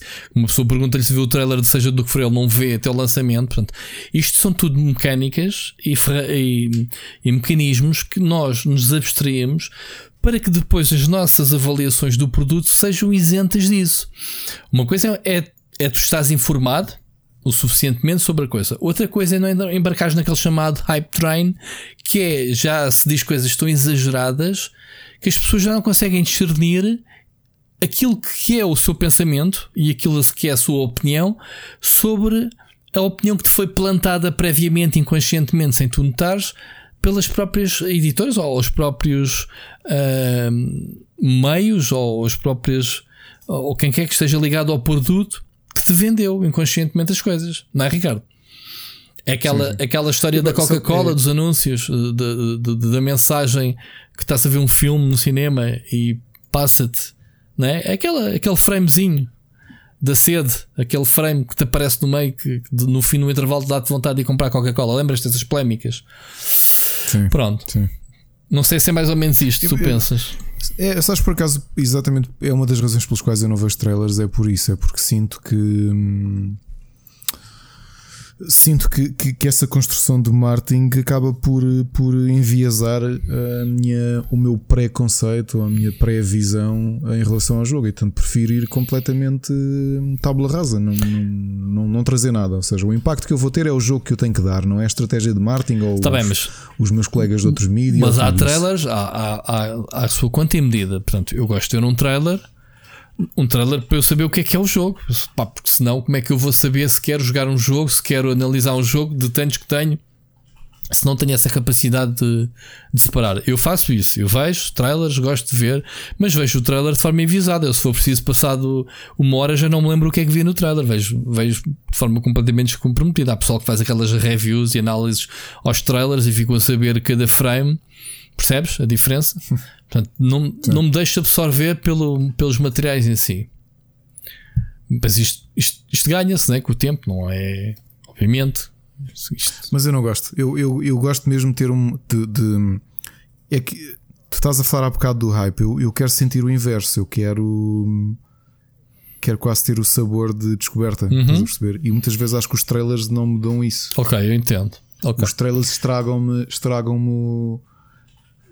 isso acontece-me com filmes também, percebes? Eu não gosto de ver trailers de séries nem nada porque quero que o primeiro impacto seja editado por Sim, mim mesmo, não seja editado por uma, por uma narrativa que os criadores ou que a empresa ou que o publisher quer, te quer dar, percebes? Porque pode acontecer o inverso, tipo, tens um trailer, pá, quantos trailers é que nós já tivemos? Espetacular, bem, isto está-me a dar uma visão completamente diferente do jogo. E depois pegas no jogo, ou pegas no filme, ou na série, e isto não é nada disto. Sim. Como é que é? Isso é o tal hype. as tuas próprias expectativas. Pronto, foi o hype que tu criaste, Sim. que é o que o, que o Oscar estava a dizer. Uh, estavas tão entusiasmado a ver o trailer que depois ficaste, foi o que eu disse também ao início, ficaste desiludido porque todas Exato. as tuas uh, expectativas foram goradas, não é? Agora, não confundir isso, que se calhar foi daí que tu tiraste a ideia do eu tenho que recuperar o hype. Portanto, o hype é uma coisa que na nossa profissão não dá. É para esquecer. Pá, não há nada neste momento que eu possa vir a receber. Obviamente, em termos profissionais e em termos de jogador, quero muito jogar os jogos. Quero muito. Ponto. Não é Agora, falta-me é aquela, aquele sentimento que tínhamos quando éramos putos, é isso que calhar tu querias dizer, que é aquela de estar a trabalhar ou na rua e estar ansioso para chegar a casa, para jogar aquele jogo, estás aquele nervosinho muito delicioso. Que, que é a melhor coisa que tu fazes, que é ok, fizeste o que tinhas a fazer, acabaste o dia de trabalho, não sei o que, não sei o que mais, e sentas-te no computador a, a jogar aquele jogo que tiveste é. o dia todo a pensar nele. E isso eu também não sinto Sim. há muito tempo, mas isso é, é, como se chama dizer a fartura. Uma pessoa dá como adquirido as coisas todas que temos. Um, há jogos que me dão esse clique e às vezes são jogos menos prováveis. E normalmente são jogos que eu não trabalho. E eu dou-te um exemplo, e era, podíamos falar nisto lá mais para a frente. Eh, este fim de semana eu, eu, um, eu consegui satisfazer um desejo que tenho há bastante tempo que andei nas redes sociais à procura, mas satisfazia do outro lado, não levem isto para o lado negativo. Estava-me a jogar um MMO eh, tipo WoW. E eu andava à procura de um trailer que vi, que não sei se o jogo está entregue, que ainda o João, o João Machado tentado ajudar, mas eh, vai tudo ao lado. Eu não consigo encontrar. Foi uma publicidade paga que eu tropecei no Twitter. Depois não fixei o nome, estava no telemóvel e, e não sei qual é o jogo. E então vi o Rurikan a jogar o Final Fantasy XIV que voltou. Não sei se vai haver algum conteúdo ou não, mas o gajo estava todo entusiasmado. E eu disse: pá, eu tenho que jogar este jogo. Lá está a sacaninha do Rurikan, influenciador, influenciou-me. Fui instalar o jogo, arrastei comigo o Mocas e o Seixas. Fomos os três jogar o trial que está disponível no Steam de Borla até nível 35. Depois lá mais para a frente chego. Mas estivemos no sábado à noite a jogar duas ou três horinhas, assim seguidas, descomprometido, sem fazer conteúdo, sem fazer live, sem nada. É pá, e senti-me muito bem. Já não tenho vontade de ler outra vez. Uma das razões é que depois descobri, pensei que o jogo era pagavas one time e era teu para sempre. Afinal, não. os gajos estão a cobrar mensalidades. Portanto, pensei, tipo, yep. não, nesta altura do campeonato eu não tenho tempo para me dedicar a um MMO ao ponto de ter que pagar uma mensalidade. Esqueçam. Percebes, Ricardo? Aquele, aquele sentimento de nervoso muito fixe. Não sei se tu ainda tens isso contigo ou não, se te acontece, estares ansioso para jogar um jogo em especial. Uh, há alguns títulos que eu quero mesmo muito experimentar. Uh, Ficas com aquela sensação quando te lembras do jogo, dá-te assim uma, um arrepiozito, aquele agradável. Olha, aconteceu-me, a última que me aconteceu, porque eu tinha expectativas e, e já sabemos qual é, que, é qual é que foi a minha opinião, foi com o o Paper Mario, estava mesmo que será que é desta? Estás a ver? Ia um Paper Mario, pode ser que eles tenham acertado outra vez e não acertaram. Mas aí Mas... já estás a falar no hype. O que eu estou a dizer é um jogo que tu já tenhas jogado e gostaste tanto do jogo, quando tu não estás a jogar, estás a pensar em jogá-lo. É diferente de um jogo que ainda não o recebeste e estás com essa expectativa. Ah, ok. Uh, não me lembro da última vez que senti Pronto, isso. e é isso é que o Oscar está a dizer que eu tenho que recuperar. Mas isto lá está. Tenho é... tido mais isso com board games, por acaso, mas também porque tem sido mais difícil conciliar aqui as vontades em casa. Os board games têm essa coisa um bocado ingrata Pá, porque um videojogo, quer tu queiras, quer não, se não tiveres mais ninguém com paciência para jogar, eh, sentas-te ao computador ou com a consola ou whatever e jogas. Uhum. O board game precisas de conciliar Alguém. que X Sim. pessoas estejam dispostas claro, a jogar claro, contigo. Claro. E acho que eu tenho sentido mais isso porque às vezes apetece-me jogar um jogo e não, não é consensual. Ou não... Uhum. Por exemplo, este fim de semana não joguei nada, tivemos aqui a arrumar coisas, normal. Pronto e às vezes ficam mais com vontade. Isso tem-me acontecido muito mais com board games, por acaso. Muito, muito, muito mais. Posso dar o exemplo que ainda agora, eh, além deste do Final Fantasy, um, ehm, já vamos falar nas sugestões, também recebi o Horizon para PC. E como foi um jogo que eu joguei muito pouco na PlayStation 4, muito pouco, quer dizer, cheguei a meio e parei por uma estupidez incrível, de falta de tempo, aquelas coisas que a gente já sabe. Na altura eu não fazia reviews para o canal, portanto comecei a fazer série e abandonei a meio a maior parte das séries que eu comecei aconteceu isso. E, e agora, jogando no PC, estou super entusiasmado com o jogo, parece que estou a redescobrir o jogo pela primeira vez, apesar de ainda estar, uh, digamos assim, num sítio que eu reconheço, porque eu avancei bastante, como não o acabei, estou ansioso por o acabar.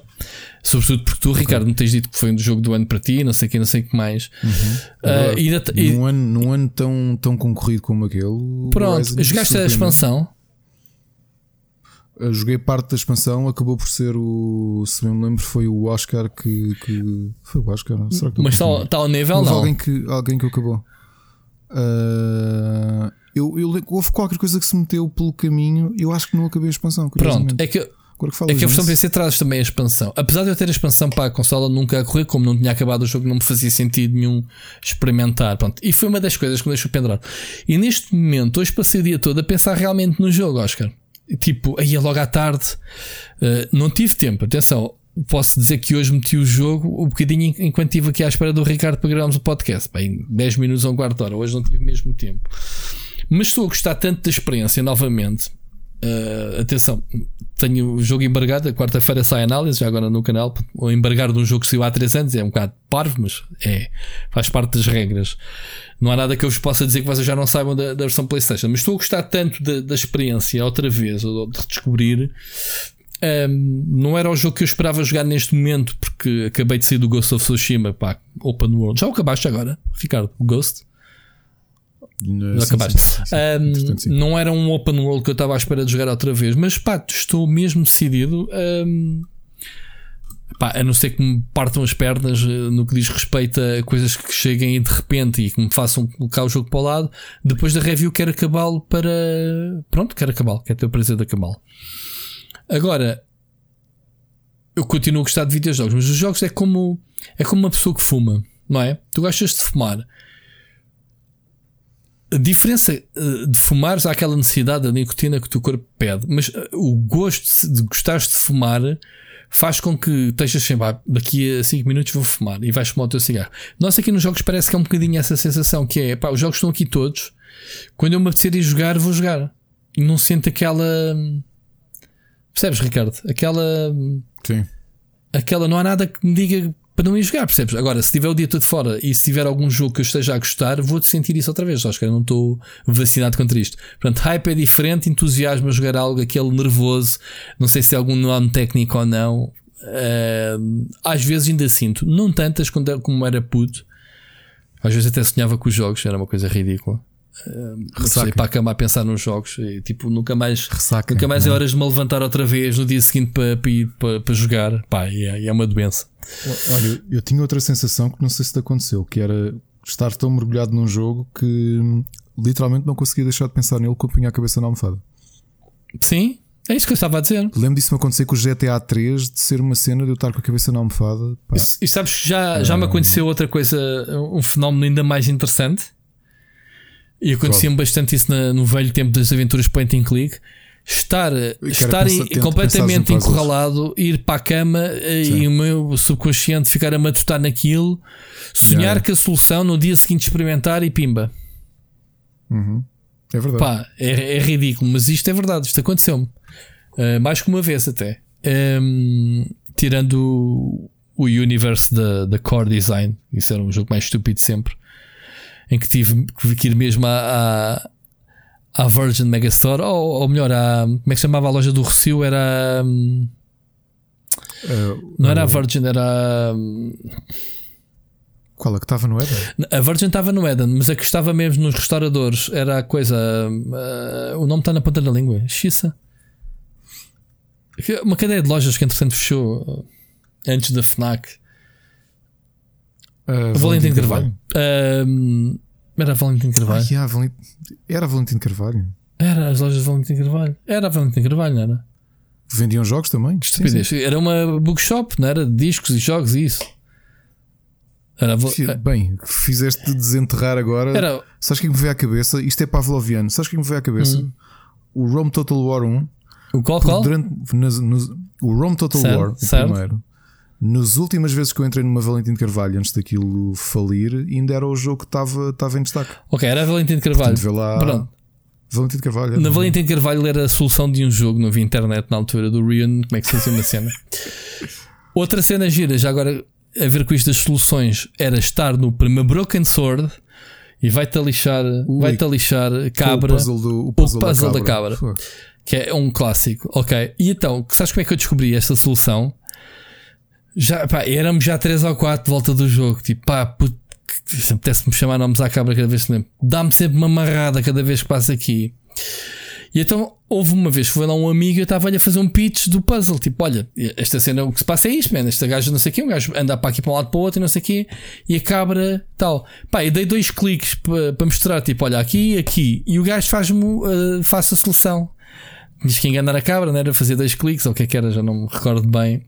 E então, ao explicar ao gajo como é que era, passámos o puzzle. Começou tudo aos berros, aos gritos: passámos, caralho, eu sou maior. E o gajo com que a gente estava a pedir ajuda, tipo, vê lá se tu, fora da box, consegues dar aí uma ideia que a gente não está a atinar, ficou tipo a olhar para a gente feito parvo, tipo, mas o que é que estes gajos estão para aqui a festejar? Oh, caralho, uma festa do caraças. Dias, eu acho que já falei dias encolados. Passei o, primeiro Broken Sword com o meu primo, que é 10 anos mais velho, os dois fomos jogando. eu estava de férias, ele também estava de férias, que ele era, já era militar e estava cá de férias em Lisboa, então ia para casa dele e estávamos a passar o jogo todo. Pá, e era naquela Ei, pá, não, olha, vamos lanchar, já, já pensamos nisso, vamos beber um café ou qualquer coisa. Pá, vamos tentar não sei o quê. Pá, que é uma coisa que não faz sentido nos dias de hoje, né? Agora abres um browser e vais ver a solução. A menos que o jogo esteja ainda em, em preview. Claro, claro, claro. Na altura não havia. Mas é uma experiência também diferente, não é? Yeah. Uma experiência diferente. Há muita coisa que se perdeu, há muita coisa que se ganhou. Sim. Mas, mas esse entusiasmo, também te digo, pá, uh, e tu sabes que eu ainda, ainda por cima mexo em muito indie por semana, mesmo um disparate, os jogos que compro, os jogos que recebo. Começa a ficar a sobreexposição a jogos, às vezes faz, que é normal, faz-me mal. Uhum. Porque também vai desgastando o, o entusiasmo. Claro, claro. Passas depois tanto tempo a jogar coisas que muitas delas não interessam, que começas a ficar, parece, desensibilizado. Verdade. Já não bate. Já não bate. É, como... é, completamente, é mesmo já isso. não bate. É mesmo isso. Ok, move on. Ricardo, esta semana vamos falar um bocadinho da PlayStation. Ou melhor, hoje foi anunciado que o DualShock 4, portanto, vamos finalmente poder mandá-lo para o lixo. Porquê? Uh, é possível ligar o DualShock 4 à PlayStation 5, só que não vai ser compatível com os próximos jogos da, da próxima geração notou-se bem que este DualSense que, que a PlayStation anunciou é um corte radical com os seus comandos, portanto, em termos uhum. de experiência, as sensações táteis que aquilo vai ter, não é? Um, o que eles dizem é que tu podes ligar o comando à PlayStation 5 para jogar alguns dos jogos uh, que sejam retrocompatíveis com a PlayStation 4, obviamente, para poderes usá-lo. Achas que há aqui faz sentido isto que política da Sony? Vamos lá ver, diz-me uma geração em que o comando anterior te permita ou tenha compatibilidade com a consola nova. Não me lembro de ter acontecido, pois não. Aqui acho que tiveram que vir dar essa justificação porque a tecnologia de conexão é a mesma, que é o Bluetooth. Mas é. tu, com o comando da PlayStation 3 não jogavas na 4? Jogavas. O, com, o comando é que simplesmente não presta. O comando. Eu nunca experimentei, mas não me lembro. Tem conexão? Tem conexão Bluetooth? Tem? É um, é um, é um comando não, sem não é fios? Isso. Conexão Bluetooth a ter. Agora, jogas na PS4? Boa pergunta. Não tens o touchpad no centro? Não tens uma série de coisas? Não tem, a, não, não, não tem o, coisa, o painel tátil, né? central. Pois. Não tinha, pens... mais provável não é tinha não. pensado nisso, mas eu queria jurar que sim. A malta já vai, a, vai, a malta vai nos corrigir. A malta já nos vai então, corrigir. Assim, estamos aqui a aguardar. Não, mas agora levantaste uma questão, levantou-se aqui uma questão. Uh...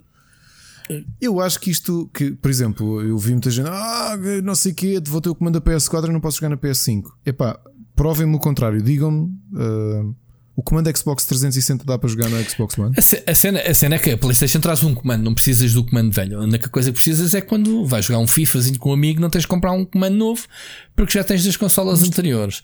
Na Xbox são todos compatíveis uns com os outros. Tu ainda podes usar o, o, o, o comando da primeira okay, Xbox na. na... Ok. Epá, eu acho, eu pelo menos Volto a dizer, eu, acho, jogo mais, eu acho, eu acho comando, que o comando... o comando que eu mais uso é o 360, porque eu tenho os meus com fios, tenho sem fios para jogar em, em Steam Link e no PC tenho dois ligados por, por cabo, os 360, porque para mim continuam a ser Mas os, muito melhor os, comando Os 360 já, já demorou a, a, ser compatível, aquilo era uma caldeirada para poderes ligar um cabo na, na altura, por causa da app, do Windows ou uma coisa qualquer, já não, não me recordo. Sim, tinhas, não, tinhas outra coisa. Eu, eu tenho isso aqui no Steam Link.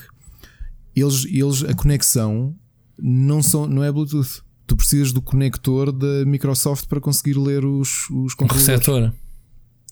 Exatamente. Okay. Mas mesmo. E, e confio. Não é, não é plug and play. Por USB. Tam... Confio é USB, pá, não sei. Eu liguei ao PC e é automático.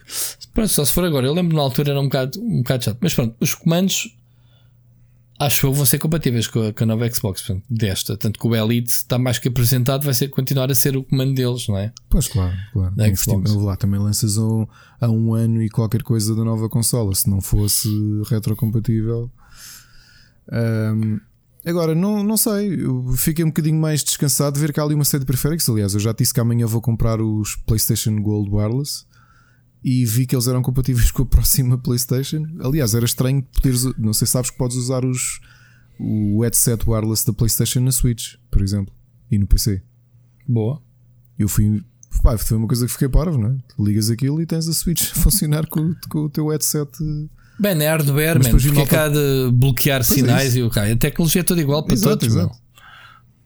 E portanto, vi também que vai ser compatível. O que é que vai ser mais? Os aim assists, né? também vão ser eh, aim controllers, como é que eles se chamam? Uh, já não me recordo. É já não me recordo o nome. Também vão ser compatíveis com o PS5.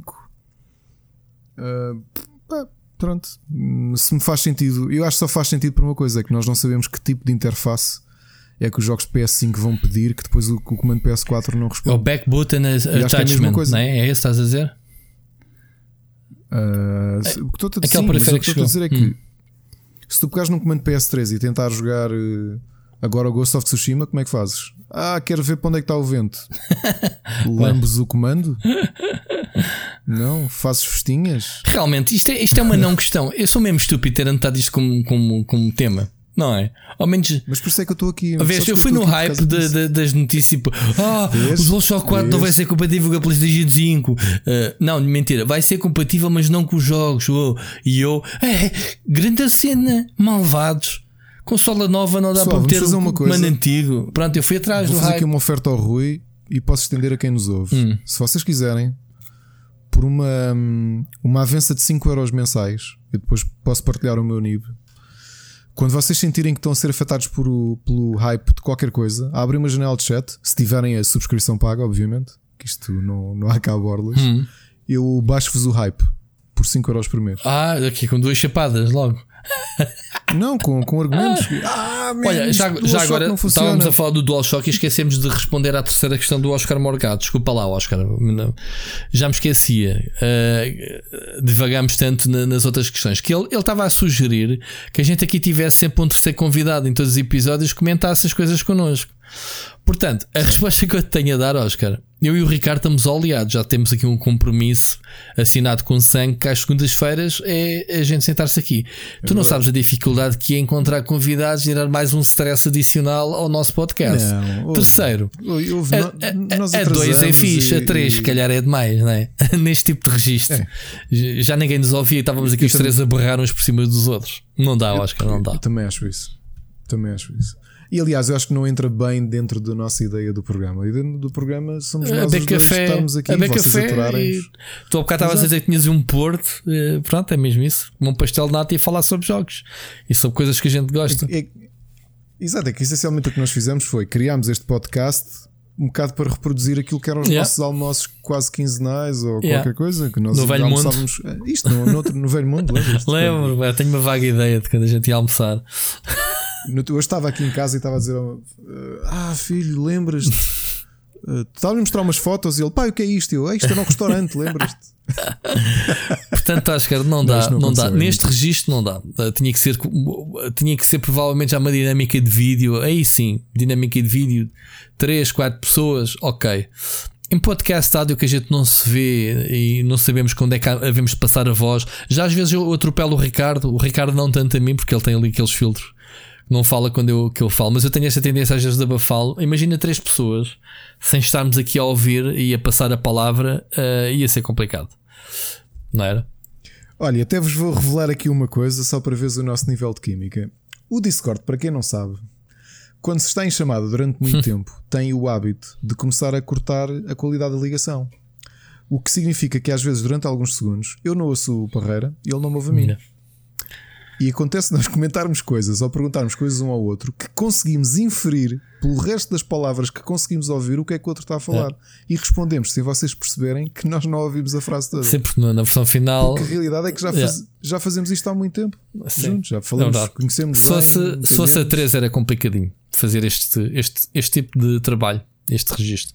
Portanto, Oscar. Até vou mais longe. Já aconteceu tanto eu como o Rui cairmos da chamada e o outro continua a fazer o programa até o, o, o, outro voltar a estar online.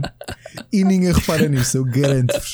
Ok? Ninguém repara que isso acontece. Já aconteceu várias vezes. A 3, pá, a 3 era corte e costura. Não, olha, pá, não sei o que é caiu. Pá, para lá um pois quem se lixava era sempre o mesmo. Aqui... Quem editava. Aqui... É, aliás, vejam, vejam que o Parreira, por exemplo, a semana passada teve um problema de oxigenação cerebral. Eu continuei a fazer o programa. Completamente sozinho. Programa Pai, quarta hora tiveste a falar sozinho e ninguém deu conta. Exatamente, exatamente.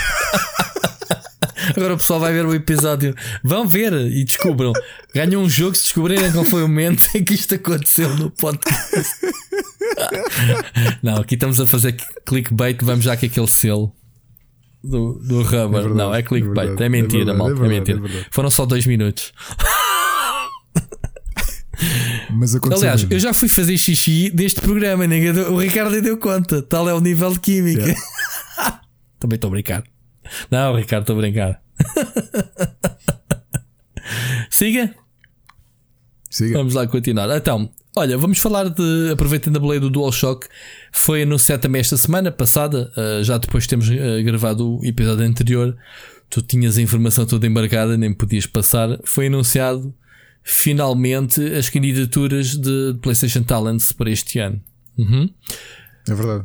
Ok, é o que é que há de novo? Se calhar não há assim muita coisa de novo em relação aos há, outros anos. Há uma, há, sim, há? Há, um, há uma coisa nova. Uma, Força. Para melgar, vamos, vamos se calhar pelo início, que é malta, está aberta as inscrições. Exato, portanto, exato. quiseres fazer um videojogo dentro do âmbito de PlayStation Talent, já, já abriram as candidaturas. Força, Ricardo.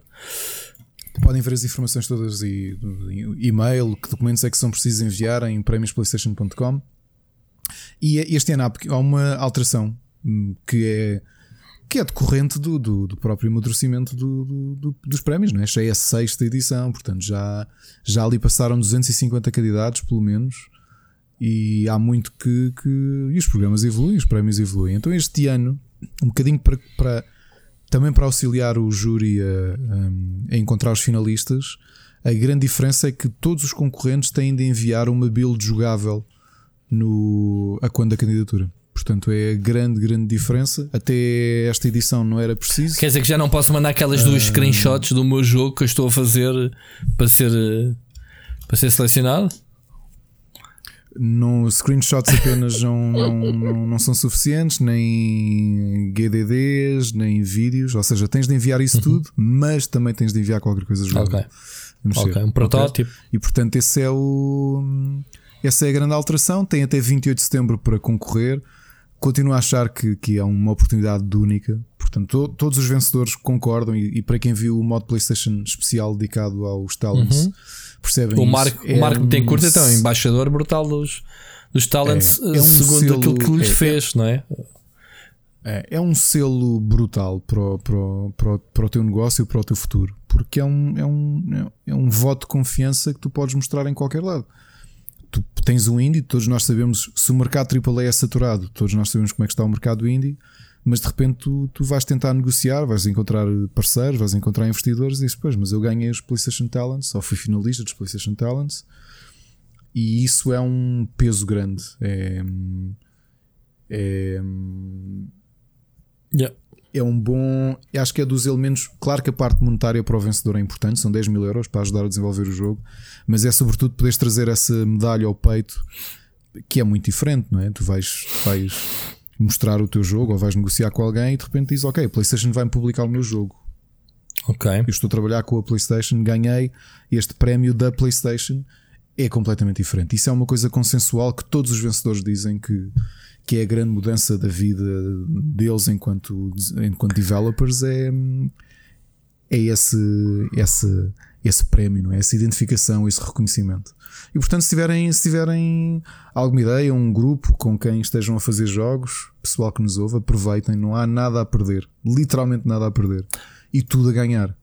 Olha, portanto, e, e posso-te fazer perguntas assim mais como jornalista? Daquelas Podes. de para te lixar ou nem por isso? Podes tentar, eu depois logo vejo se responde ou não. Ah, pois, mas tens que responder, portanto.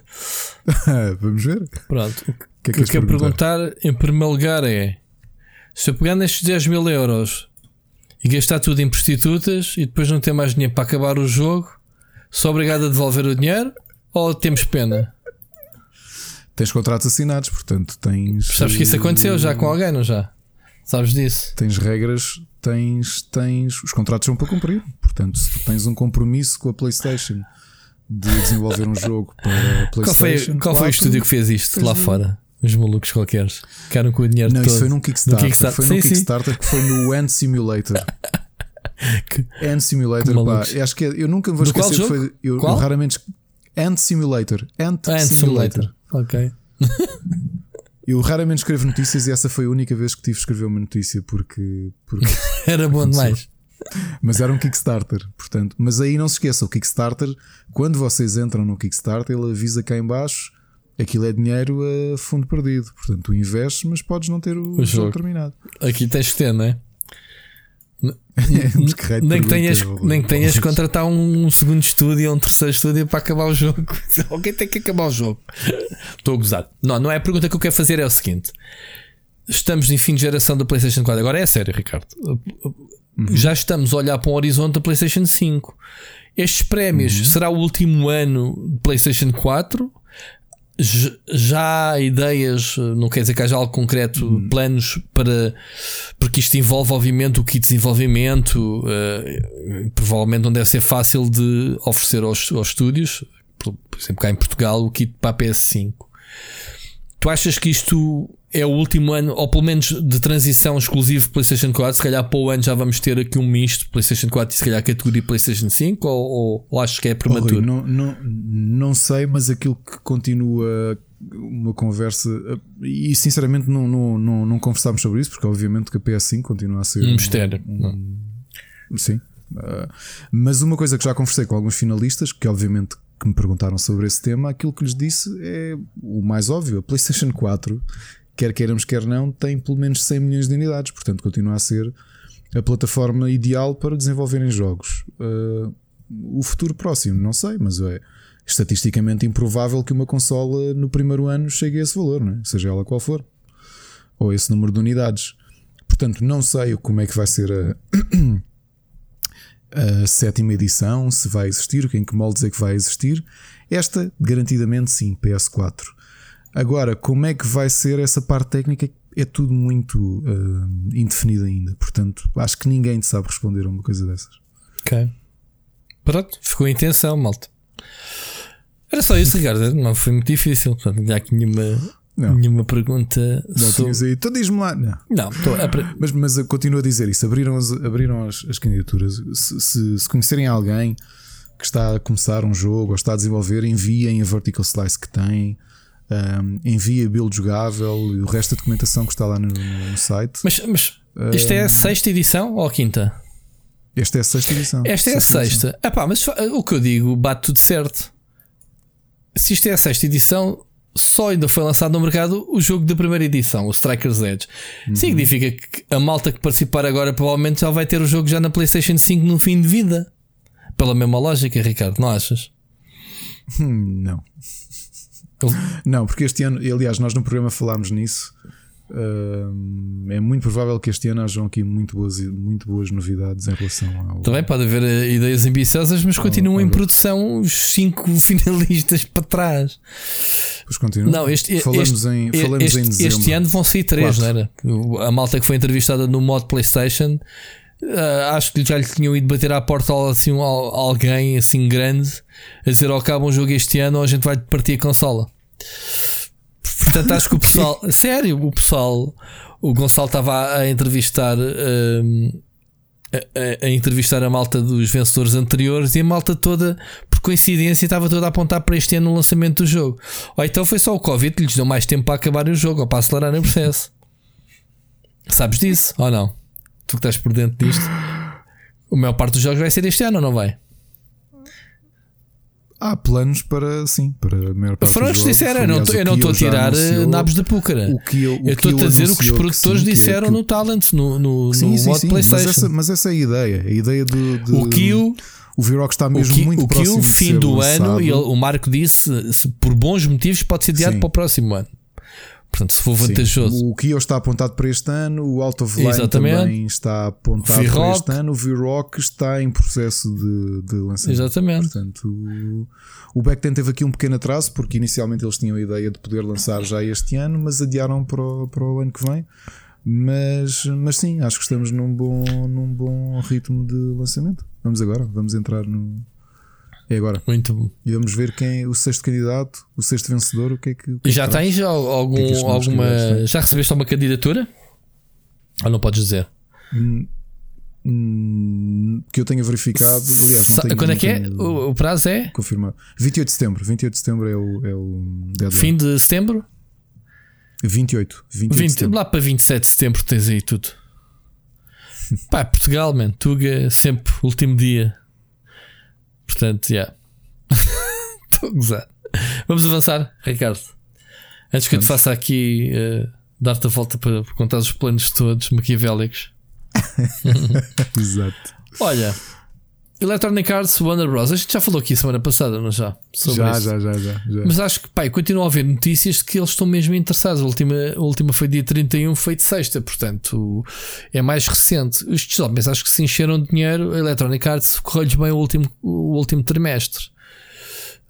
Hum, e acho que eles estão com mais vontade do que nunca em comprar a Warner Bros. Onde é que, para ti, havendo um drop de- do estúdio, que é uma que é um estúdio do caraças, a Warner Bros. Interactive tem uma série de licenças, mesmo pelas suas ligações ao cinema, tem uma série de jogos eh, muito bons. Qual é o, o, o editora que mais se encaixaria eh, a, a Warner Bros. se tivesse que ser eh, comprada? Outro ponto. Isto não é vender a Warner Bros. e manter o nome. Provavelmente tinham que mudar o nome ao estúdio, certo? Ou à editora. O que é que tu dizes? Não sei se tem que mudar o nome, pá, porque quer dizer, faria sentido porque a Warner Brothers mãe fica, continua nas Claro. mãos de. Aliás, continua a ser separada. Hum, não sei se tem que mudar o nome, depende do, do tipo de negócio, porque aquilo são. que tens a brand meio, mas depois aquilo há de ser ali uma sub-brand ou qualquer coisa. Isso há de estar ali previsto na. na A Warner negócio. Brothers tem estúdios, não tem Mas não parece nada. incomum. Tem. Não parece incomum. Tem o Warner Brothers. Warner, como é que ele se chama? Warner Brothers Studios, não é? Sim, é- mas isso é o Warner Bros. Interactive. Eh, isso é, é- é- eles são uma sim. incubadora É um- é um de brand. diversos estúdios de renome, como a, a Never Realms, um, a Avalanche, a Uhum. Rocksteady. eh, são estúdios muito bons, todos eles, com grandes séries, como Mortal Kombat, a Batman Arkham, a, a Just Cause, etc, etc. Quer dizer, Just Cause até acho que nem é, é da Avalanche, mas não é do catálogo da Warner, da, acho. da Square. É da Isso é da Square, sim. Pronto, mas tem, tem o Mad Max, pronto, que é, que é deles. Hum, o que é que. Qual é que era o, Onde é que se encaixariam, na tua opinião? A Electronic Arts acho que está cheia da fome para. Para, para os ter, porque a, a Electronic Arts também tem uma grande ligação a licenças. A Electronic Arts tem Star Sim. Wars, mas anteriormente licenças de filmes, Jesus, do, do Harry Potter a, a, a Senhor dos Anéis, ou James Bond, etc, o Godfather. Houve uma altura em que a Electronic Arts lançava, era praticamente o catálogo era todo FIFA, Need for Speed e, e cenas de filmes. Achas que Onde a Warner Brothers é forte, por exemplo, os jogos da Lego, não é? Os licenciamentos dos jogos da Lego têm, têm força por si é só. TT Games, não é? Ahm, Sim. Pois a TT Games que faz parte de. Também é, é estúdio interno Eu não já sei se aquilo da- é subsidiária. da se- Warner, eu, é? eu também acho que sim, que foram absorvidos. comprados. Tem muito valor, claro. Então, Activision, Electronic Arts, Take Two, assim dos Big Big Fish, Ubisoft, onde é que se encaixavam estes senhores? Provavelmente isso que tu estás a dizer é capaz de fazer sentido do ponto de vista de brand, que é mesmo absorverem os, os estúdios e, e o brand fica, não é? Porque a realidade é que é isso que tu dizes, é essa capacidade que a Warner Brothers foi desenvolvendo de licenciamentos é forte, mas depois também não te esqueças de uma coisa: mesmo que isso aconteça, o negócio vai, eles vão ter sempre uma perna com a Warner Brothers, porque se querem licenciar DC e Batman e uhum. afins, têm sempre que voltar outra vez a bater, a, bater True. à porta. Verdade. Por isso... Mas provavelmente até é uma coisa que a própria.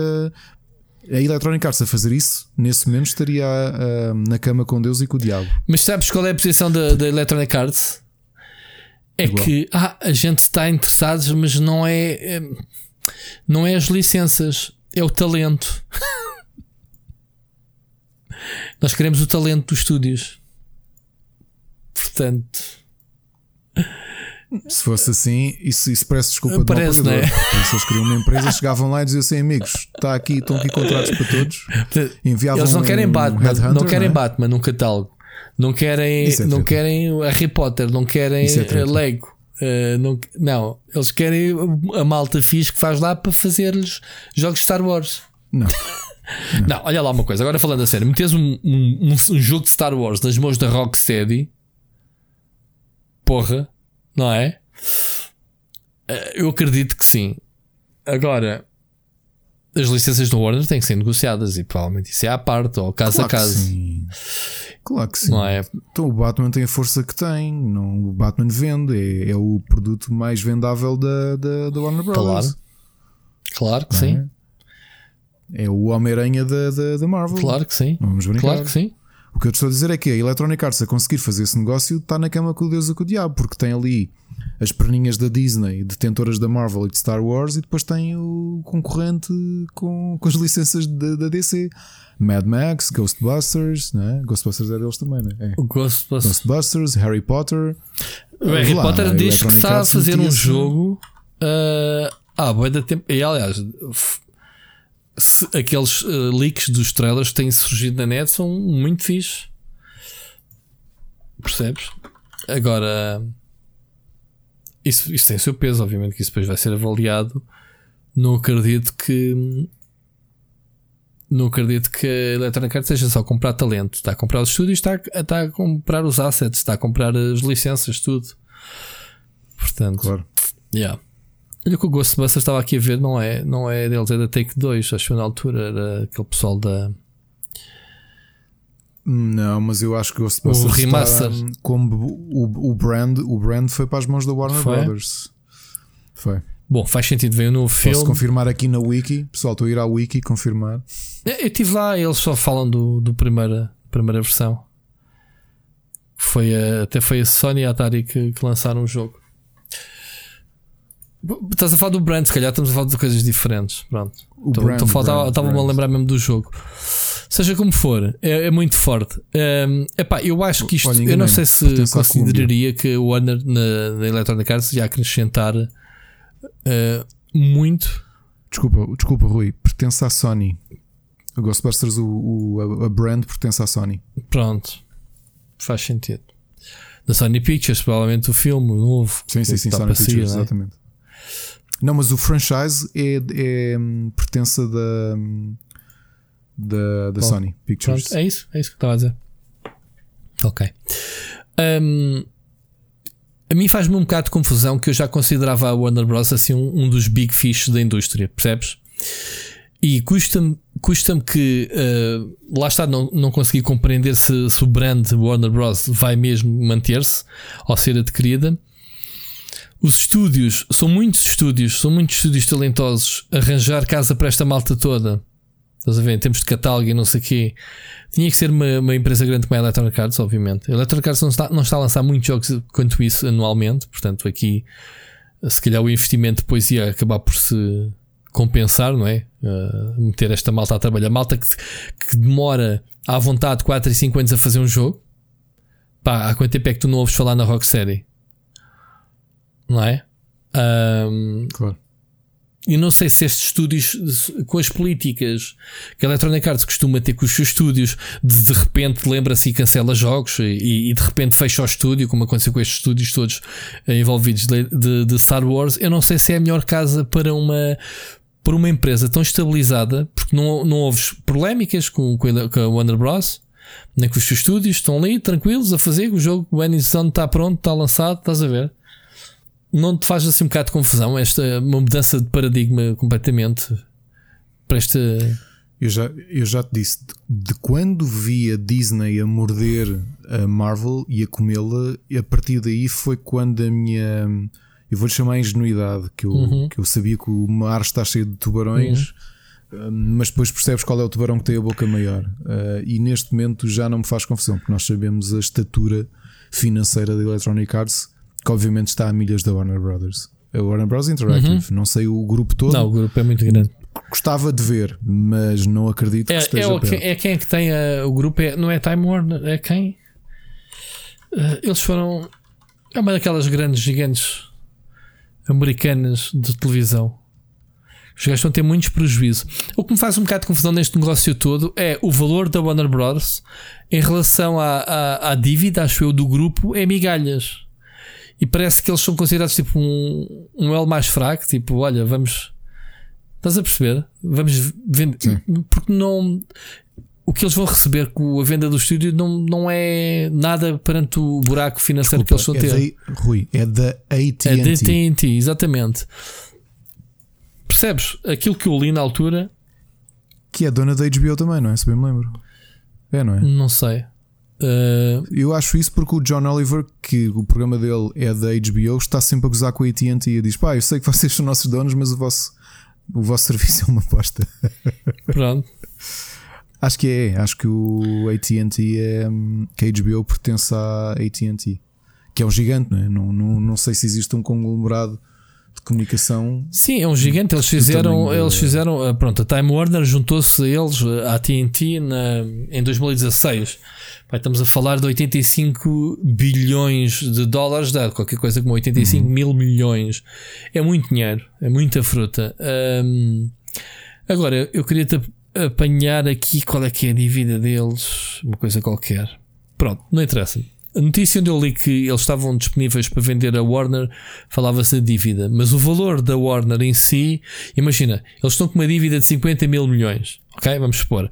E, e, e se venderes a Warner por 2 ou 3 mil milhões, estás a ver? O, o encaixe feito num, é peanuts para, aquilo, para o Globo. Mas é estranho, Rui, porque, pessoal, estou na Wikipédia, ok? Só para avisar. mas segundo a Wikipédia. Sim o lucro de 2018 do, da Warner Media, Sim. Warner Media, portanto, o grupo que inclui também a, a Warner Brothers e tudo uhum. isso, foi de 33 eh, mil milhões positivos. Eu não sei dizer. Mas isto é o grupo todo, o grupo, o grupo do Warner Media. Portanto, o que é que isto inclui? Inclui os canais de televisão. não quer estar, não quer estar. Eu... Inclui a HBO, a HBO é pertença do Warner Media. O Cartoon Network é a pertença, o Adult Swim também, CNN, CNN, Bloomberg. Portanto, este conglomerado todo deu um valor positivo. Pronto, vou-te vou ler a notícia, está na CNBC, que ao vender a TNT encaixava 4 mil milhões. Ao bocado estava, olha, não errei muito, 4 mil milhões pela Warner. Agora, pela Warner Interactive. Agora, Warner Interactive. A AT&T is looking okay. to, uh, para desinvestir os assets por causa do seu. Sabes qual é que é a dívida deles? 200 mil milhões. Dude, eu estou a ler isto da CNBC. Ok? A TNT, a TNT Six Sales for Warning Gaming Unit could fetch about 4 billion. Dizem as fontes. E depois logo em baixo dizem que a dívida deles é 200 bilhões. Agora imagina tu, ficam o quê? Aliviados? Ficam só a dever 196 mil milhões? Percebes onde eu quero chegar? Isto é como teres um, uma dor de dente e tu não vais ao dentista, metes um bocado de whisky no dente para adormecer. Uhum. Porque passado uma hora vais ter outra vez a dor. Estás a ver? Isto não, não faz moça nenhuma. Sim, até porque eu estava a ver que a Warner Media isto pensando. Não é a Warner Media, é a, a, TNT, que é Sim, a casa mãe. Dizer, só o Warner Media, percebe? Novamente, segundo a Wikipedia, tem cerca de 25.600 uh, funcionários. Eu não sei sequer se isto alivia muito a nível de carga de recursos humanos vender a, a Warner Interactive, sinceramente. Ah, tu projetas lá 4 milhões de encaixe direto e indireto com, com poupas nos funcionários de mais quanto? Não sei. Há de ser assim. Mas não há de Pronto, ser um... estás a ver? Não, é isso que eu estou a dizer. É isso. Não é. Eu acho que eles têm que ir buscar dinheiro noutros lados. Não é vender. Vamos ter que ver as cenas dos próximos capítulos para, para, para perceber. Pá, metam a Rocksteady a trabalhar e lancem mais. Estou a brincar. Bom, move on. Electronic Arts comprar a Warner eu fico triste porque uh, a Electronic Arts, o historial que tem com os estúdios. Pá, eu podia te contar a história da Electronic Arts aqui os 50 estúdios que eles compraram e venderam ou desmantelaram, mas não vale a pena, toda a gente conhece. Ok? Vamos continuar. Vamos ouvir a, a já estamos a aproximar, Ricardo, já estamos com hora e meia. Ainda temos aqui mais uns assuntos que queremos falar, embora estejam todos, uh, todos encaixados uns nos outros. Uhum. Vamos só ouvir a mensagem do Seixas, está bem? Para, para continuar. E, e o Seixas também se encaixa naquilo que a gente vai falar a seguir, que é filmes e cenas sobre videojogos. Vamos lá, ver o Seixas. Olá Rui, olá Ricardo. Esta semana só é para dizer uma coisa rápida. Concordo a 100% com o Ricardo. O Doom Patrol é uma série do caraças. Aconselho toda a gente a ver. É um, já agora é um influencer este Ricardo. Que estamos a falar de DC. Só para dizer que as séries do serviço deles, incluindo o Titans, que já deixei de ver duas ou três vezes, não consigo ver tirando essa, todas as outras que já passaram pelo, serviço deles são todas excelentes séries. E é, é uma pena que, que a DC que faz filmes de animação e séries agora tão boas que nos filmes seja tão, digamos, não são assim grande coisa. Uh, já agora em relação aos filmes, não sei se já falaram sobre isto, o que é que acham do, do do Justice League do Snyder Cut? Acham que vai mudar radicalmente o filme e realmente vai se tornar um filme bom? É que eu, como alguém que, que viu a versão alargada do Batman contra Super-Homem, acho que um pouco mais de pós-produção ou acrescentar umas cenas, acho que no, fim do, no final do, do dia que, que não é isso que vai salvar o filme. O que é que vocês acham? Obrigado e até para a semana. Hoje não há aqui, by the way. Sorry. Lá está o Seixas, um homem de bom gosto. Uh, eu, eu, eu, já eu, eu, vou aqui falar de cor porque eu já admiti aqui que não vi. Eu há muito tempo que não vejo filmes da DC. O último que vi foi o Joker e agora podemos discutir se aquilo é um filme da DC ou não. Eu diria que não. Mas não viste o Justice League, nem o Batman vs Super-Homem? Não vi o Justice League, não vi um bocadinho do, do Justice League. Mas por, e, e parei Estás à espera do Cat? O Batman e Super-Homem não vi. Uh, há bocadinho sentámos à mesa e o Netflix de repente, como destaque, tinha o Aquaman e nós, tanto eu como a Ana, começámos a rir. Pensei, ah, não, não vou ver. Mas olha que o Aquaman é bom, vês? Uh, há qualquer coisa, ou seja, o que é que eu acho? Tu tocaste aí num ponto espetacular que é há muito, há décadas, literalmente há décadas, e por acaso aproveito que ainda por cima o Machado hoje deixou-me um documentário para eu ver mas olha, mas olha tema. desculpa. Segunda hum. mensagem, uh, dados parabéns, para és um influencer do caraças. Esta vez foi o, o Titan, o, não foi Titans, foi o. Foi, foi o, o Doom, Doom Patrol, Patrol que Doom tu aconselhaste. E ele agora está a tentar influenciar a malta de ver. A mim não me influencias okay. tu que, não, que ainda não vi. Siga. Um, o, o, hoje o Machado deixou-me aqui um, um, documentário para ver, um live stream que, que a Warner Brothers Entertainment fez dia 16 de junho, dedicado ao Batman The Animated Series. Uma coisa inegável é que, um, por muito que eu tenha algum carinho pelas séries de animação da Marvel, X-Men The Animated Series marcou-me. Tem se calhar uma das melhores músicas de, de série alguma vez feita. E há um vídeo muito bom há pouco tempo que conseguiram encontrar o compositor e estiveram a analisar a música. E é uma música excelente toda a gente sabe com o que é que eu estou a falar, não é? Dos, do, dos X-Men. É? Brutal. Spider-Man, a série era engraçada. Nos anos 90, a Marvel tinha séries engraçadas. A DC tinha séries geniais. E ainda tem. Porque essa é a grande diferença. A DC dá 1 milhão a zero a Marvel na qualidade dos seus, da sua animação, não só de séries, mas de filmes. Eu acho que os filmes de animação da DC são melhores filmes do que os filmes live action. De, aliás, isto, isto, é um, isto é uma lapaliçada, é óbvio que são. O que eu digo é como cinema, é melhor cinema os filmes de animação da DC do que aquilo que tem sido feito com, com, com live action. E sinceramente, o Snyder não, não, não me diz nada, nada, nada. Aliás, vou aqui voltar um bocadinho atrás. O último filme da DC que eu gostei foi o hum, Dark Knight Returns. E foi o último. De resto, não. Suicide Squad é capaz de ser. Está na minha lista de, de um dos três piores filmes que eu Péssimo. já vi na minha vida. Posso? É Péssimo. atroz. É atroz o filme. É atroz. O primeiro, eu nem vi o segundo. Este novo. Não vi.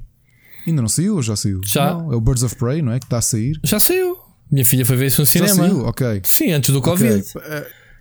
Eu não quero ver esse filme porque já falei aqui, Birds of Prey é uma coisa bem diferente. Isto para mim foi só um milking da cow uhum. da Margot Robbie como Harley Quinn. Como Harley Quinn.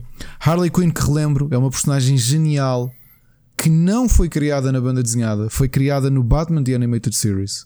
Ok? Que é uma série que se vocês virem hoje tem, a mesma, tem, um, tem o mesmo patamar de qualidade que tinha na altura. É brilhante a série. Ok? E como essa, muitas outras séries de animação. Repara eu tenho visto uma série de animação da DC que não tem nada a ver, está no Netflix, é do humor, que é o Teen Titans Go, que é uma, é uma paródia, aquilo é estúpido e continua a ser melhor série. Porquê? Porque eu acho que uh, é a herdeira da, das séries de animação dos anos 90, do, do, do tempo áureo das animações como Tiny Toons e afins. E Animaniacs, ok, com umas devidas diferenças. Mas Teen Titans Go é, continua a ser um bom patamar. Teen Titans Go que é estúpido e é infantil é melhor entretenimento do que os filmes live action que a DC tem feito.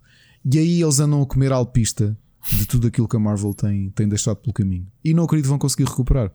A Marvel conseguiu transformar o seu universo cinemático com uma força tão grande que é ele que comanda tudo aquilo que é feito. Já disse aqui, a banda desenhada é um mero companion do cinema. Ok? O cinema serve a banda desenhada, pronto, é ali aquelas coisas já não é o core do negócio. O cinema é que é. Não digo que a banda desenhada DC seja o core do negócio, mas continua para mim a ter mais destaque na criação de histórias do que propriamente os filmes. Epá, e o Snyder vir fazer o. Como é que se chama? O Justice League? Como é que é? Não faço ideia. Eu já vi o Justice okay. League na altura não. quando saiu, não. Ah, Whatever. Eu, eu, não, eu não costumo não, ver nenhuma versão cut, nem de Lord of the Rings, pois. nem do Star Wars. Uh, quando eles lembram de fazer eh, edições com mais uma cena ou outra, ou acrescentar não sei quantos minutos, eu não costumo ver isso. Talvez veja este, porque. Porque pronto, tem sido tão badalado, pá, 4 horas de filme. Quer ver? O filme acho que tinha 2 horas e meia, ou uma coisa assim. E a, a cut dele acho que vai adicionar mesmo muito, uma hora. Ah, posso estar enganado, mas acho que era mesmo assim um exagero, ok? Um, mas eu acho que isto é a Odisseia dizer pá, tá, preço por 100, preço por 1000, tipo, vai ver o que, é que, o, que é que, o que é que se faz. Eles não se entendem com o Batman, né? está sempre a haver reboots, uh, histórias isoladas. Ele não tem direção, lá está, a tal uh, universo cinematográfico como tem a Marvel.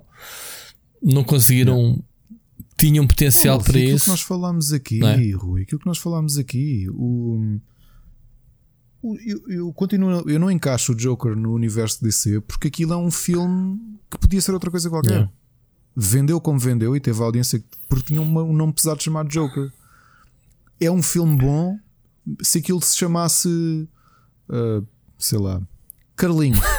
okay? É o Carlinhos. É a história Boa. do palhaço Carlinhos. Sim continuava a ser um bom filme. Eu acho que, acho que foi isso que aconteceu ao início. Acho que aquilo para vender é que meteram como Joker.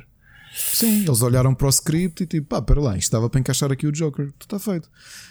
Agora, aquilo que eu tinha dito é verdade. É, é, o Doom Patrol, mesmo as séries, já falámos aqui, eu sei que tu já viste algumas, o Machado viu grande parte delas, a Ana também viu grande parte das séries da DC. Aquilo são séries de pastilha elástica de domingo. O Arrowverse. Eu, eu gostei muito do Arrow e depois já não consegui ver mais nenhuma. Ou seja, não consegui ver o, o, o Flash, que já tive essa sensação Sim. que tu estás a dizer. No Arrow não senti tanto, porque era mais negra, mais dark, apesar de ser uh, tudo meninos bonitos e não sei o quê. Mas o Flash, pronto, já me pareceu mais telenovela. Então quando meteram a, a mulher. Uh, a Supergirl. Epá, ainda pior. Agora já vai com mais, né? Já vai Batwoman ou Batgirl ou não sei. Epá, não sei. Eu, Sim, eu que perdi. mudou de atriz. Essa, essa eu comecei a ver e detestei. O Gotham detestei. Não, mas o Gotham não tem nada a ver. O. Gotham é isolada. Eu sei que é isolado, mas O Gotham está com um, um ambiente muito fixe. Eu, eu gostava. Só que as histórias. Pronto. esperança de uma série DC eu tenho de uma da Netflix, pronto. ok? Mas tem, Que é, vai ser o The Sandman. mas tem que ver o, o Doom Patrol que ainda não tive a oportunidade. Sim. The Sandman é tão bom, Uhum. é, o, o- a banda desenhada original é tão boa, do Neil Gaiman, não é? Escrita pelo Neil Gaiman. Eu acho que o, a dificuldade é fazer mal aquilo. Sinceramente. se, se quem pegar no, no, no, no Sandman e fizer uma má série, eu acho que essa pessoa merece um prémio. Porque é. hum, É difícil fazer-se mal. Epá, era como pegares na equipa do Real Madrid com o Cristiano Ronaldo e perderes o campeonato. É ok, é, é estúpido. Tu és estúpido, lamento. É, é, é só isso. Conseguires fazer o Sandman mal é, é, um, é um desafio. E portanto, se quem vai pegar naquilo, eu não acredito que aquilo corra mal, porque pelo que eu li, o Gaiman está envolvido Certo. no, Não deixa, no- não deixa o pessoal esticar-se. Porque o mundo continua a ser brilhante. Ahm, não, não nos vamos esquecer que foi o Lucifer é um spin-off do, do universo do Sandman, ok? E mesmo assim é muito diferente daquilo que é a banda desenhada. E é uma série engraçadinha, mas acho que aquilo não chega a entrar no DC Universe, né? apesar de ser, eh, de ser DC Universe. Muito bem. Mas Seixas, tens completamente a razão. Pá. Não, não tenho curiosidade nenhuma para ver filmes. Os da Marvel eu vejo porque para mim é diversão garantida, ok? E tem coesão. Tu Yeah. vês um filme e depois dá-te vontade de conhecer o resto do universo. Epá, agora vai sair o Ant-Man, então vou ver o Ant-Man. Yeah. Eu até estou aqui com uma, com uma fisgada para as férias, já conversei com a Ana, que é vermos os filmes do, DC do Marvel Universe por ordem cronológica com, com o meu filho, porque pá, tem de perfeita São boas, são 20 filmes. Sentamos Tá aí. E vamos vendo, vamos vendo. Primeiro é o Iron Man, É que, eu, o- que eu não vi. Vou-te só, oh, Rui, vou-te- desculpem, isto não são sugestões, só aqui falar em ver filmes com os filhos. Hum, nós vamos ver um filme oh, domingo à tarde. Então, nesta fase, temos, como não saímos, estamos aqui e vemos um filme. e estávamos ali de volta no Netflix a escolher um filme. Eu tinha umas quantas ideias, uns filmes do, do Miyazaki. E o meu filho, é pai, posso eu escolher? Eu, claro. Estou com curiosidade sobre este. Era do Miyazaki. E que filme era? O Três Ninjas 2. Qual? Lembras-te? O Três Ninjas, aquele filme, aquela série dos anos 90 com três putos que são ninjas. Os, os Três? Ninjas, dois? Não percebi. Se- Tu lembras do Três Ninjas, o- a série de filmes? Ah, não. Que eram ser domingo à tarde, que eram três miúdos, que o avô era, era um mestre ninja. Mas eles são americanos. Não, live action. Não lembro. Dos Não anos lembro. 90. Lembro-me do Last Ninja, Pronto, do então Last Ninja, do Ninja americano. Pronto, imagina isso, mas para Uhum. miúdos, em que os heróis são três, três irmãos que são treinados pelo avô. É o Karate Certo. Kid, mas com miudi, miudinhos mesmo. E então, com- quis ver isso, ele? Vimos o filme, eu estava ali a rever, porque eu vi esses filmes todos na Pá, altura. se calhar lembro-me de ver agora rever pelo isso. nome, não estou a ver o que é que é. Três ninjas, pois é, é isso. Pessoal, se alguém se lembrar dos três ninjas, eh, eu não acho que eles tenham envelhecido bem. Eh, mas também Porquê, na altura não porquê era é que não vês com espetacular. ele os jovens heróis Shaolin? Isso é que era, meu. Não era mal pensado. Isso é que era. Isso anda para. O meu irmão outro dia veio logo dizer que tem Blu-ray, oh caraças. Tem sim Blu-ray. ele- Pronto. Está fixe. Anda por aí. Olha, Olha, falei na Netflix, é, tens aí é, umas pá, é uma coisa não é? absurda que tem saído. Parecem cogumelos agora de repente a Ubisoft eh, a, a dizer assim: Netflix, venham cá à casa almoçar. E a Netflix vai lá e olha, temos aqui estas séries todas, não querem fazer nada. E então tens Behind Good and Evil, o que me parece ser uma, uma anedota daquelas eh, muito secas, que é o jogo nunca mais sai. Provavelmente ninguém conhece o primeiro jogo. Pá, eu continuo a repetir que há muita gente. hum, eu próprio não joguei o primeiro jogo na altura, ou seja, foi o meu colega que analisou, viu a jogar ao meu lado. Nunca meti o hands-on, digamos assim, mas conheço o, o jogo. Vê lá tu, imagina pessoal que não jogou, sei lá, em 2008, 2003, desculpa, 2003 já foi há 17 anos que saiu o primeiro jogo. E o pessoal está todo com hype, lá está, hype do 2, destas poucas aparições, porque tem um grande aspecto. O universo sempre foi muito curioso, né? Quando metes porcos a falar, uh, há sempre interesse. Eu joguei na altura que saiu e, e, e, o final já te falei nisto. Para mim, a vontade de jogar uma sequela é verdadeira. Yeah. E por isso é que eu me emocionei quando vi o Ansel chorar no palco. Mas...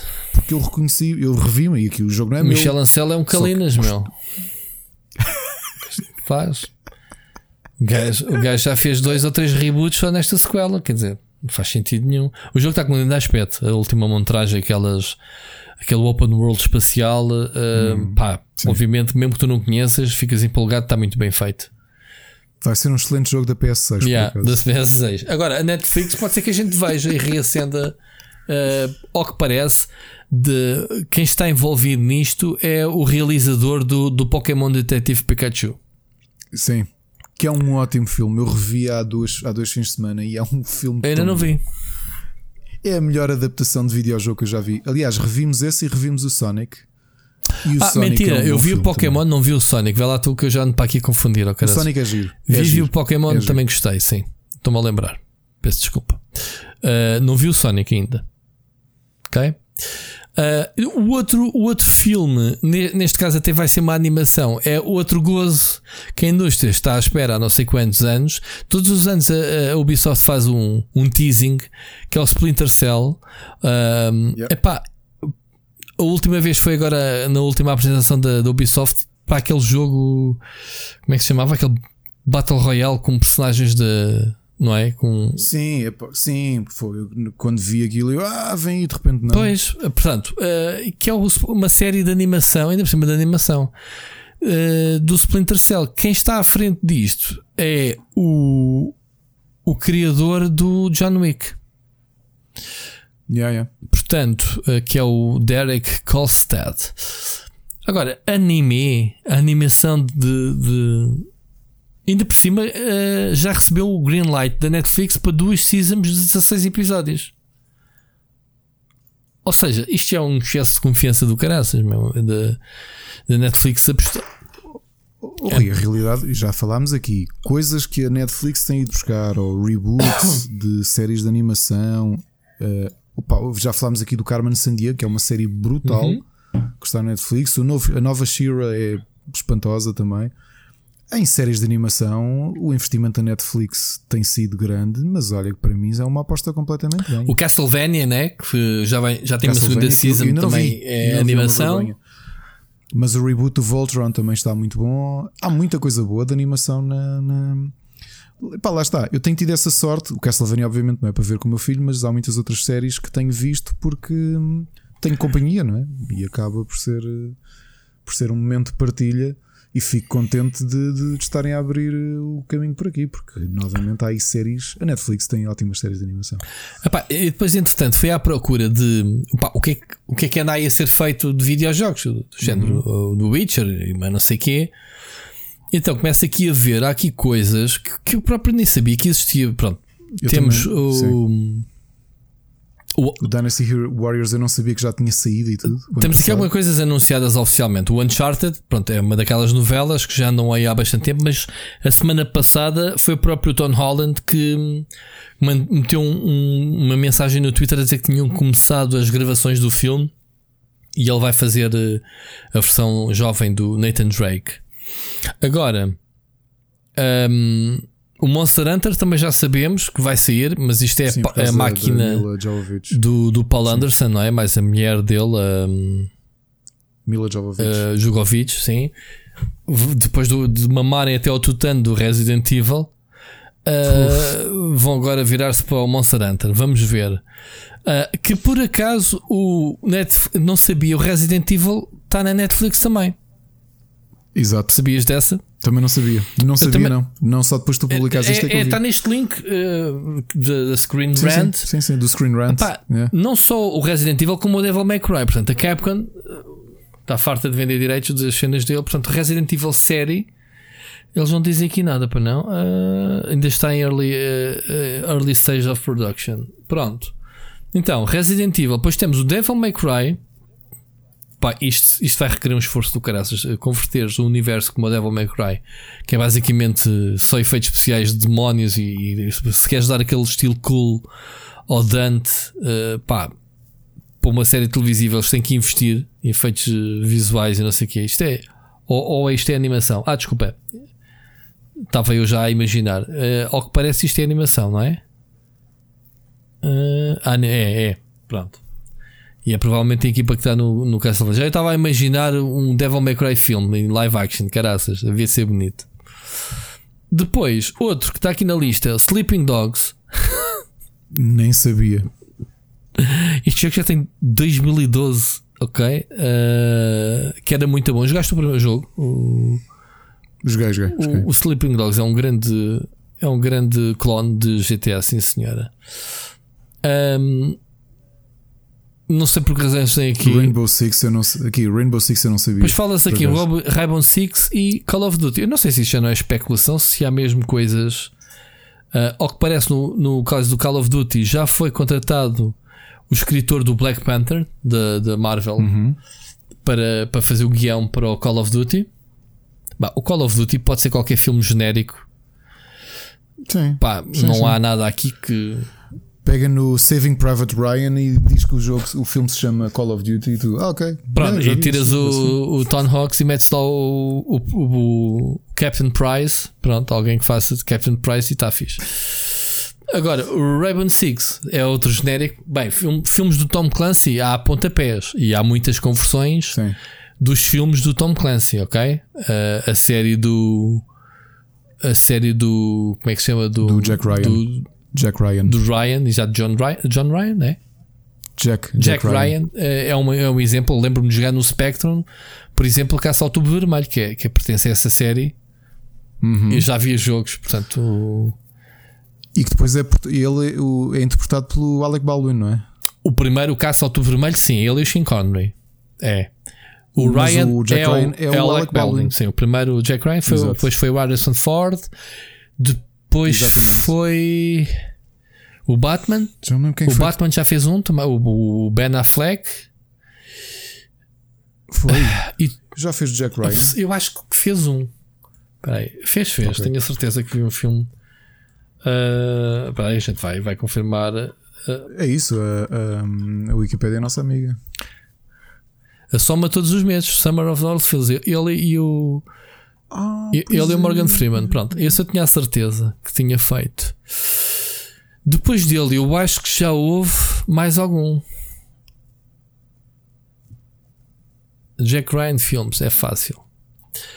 Pronto, tens o Hunt of Red October, a gente já viu, Alec Baldwin. Depois o Harrison Ford fez dois. Ah, o Chris Pine fez o Shadow Recruit. Mas isso acho que já era spin-off.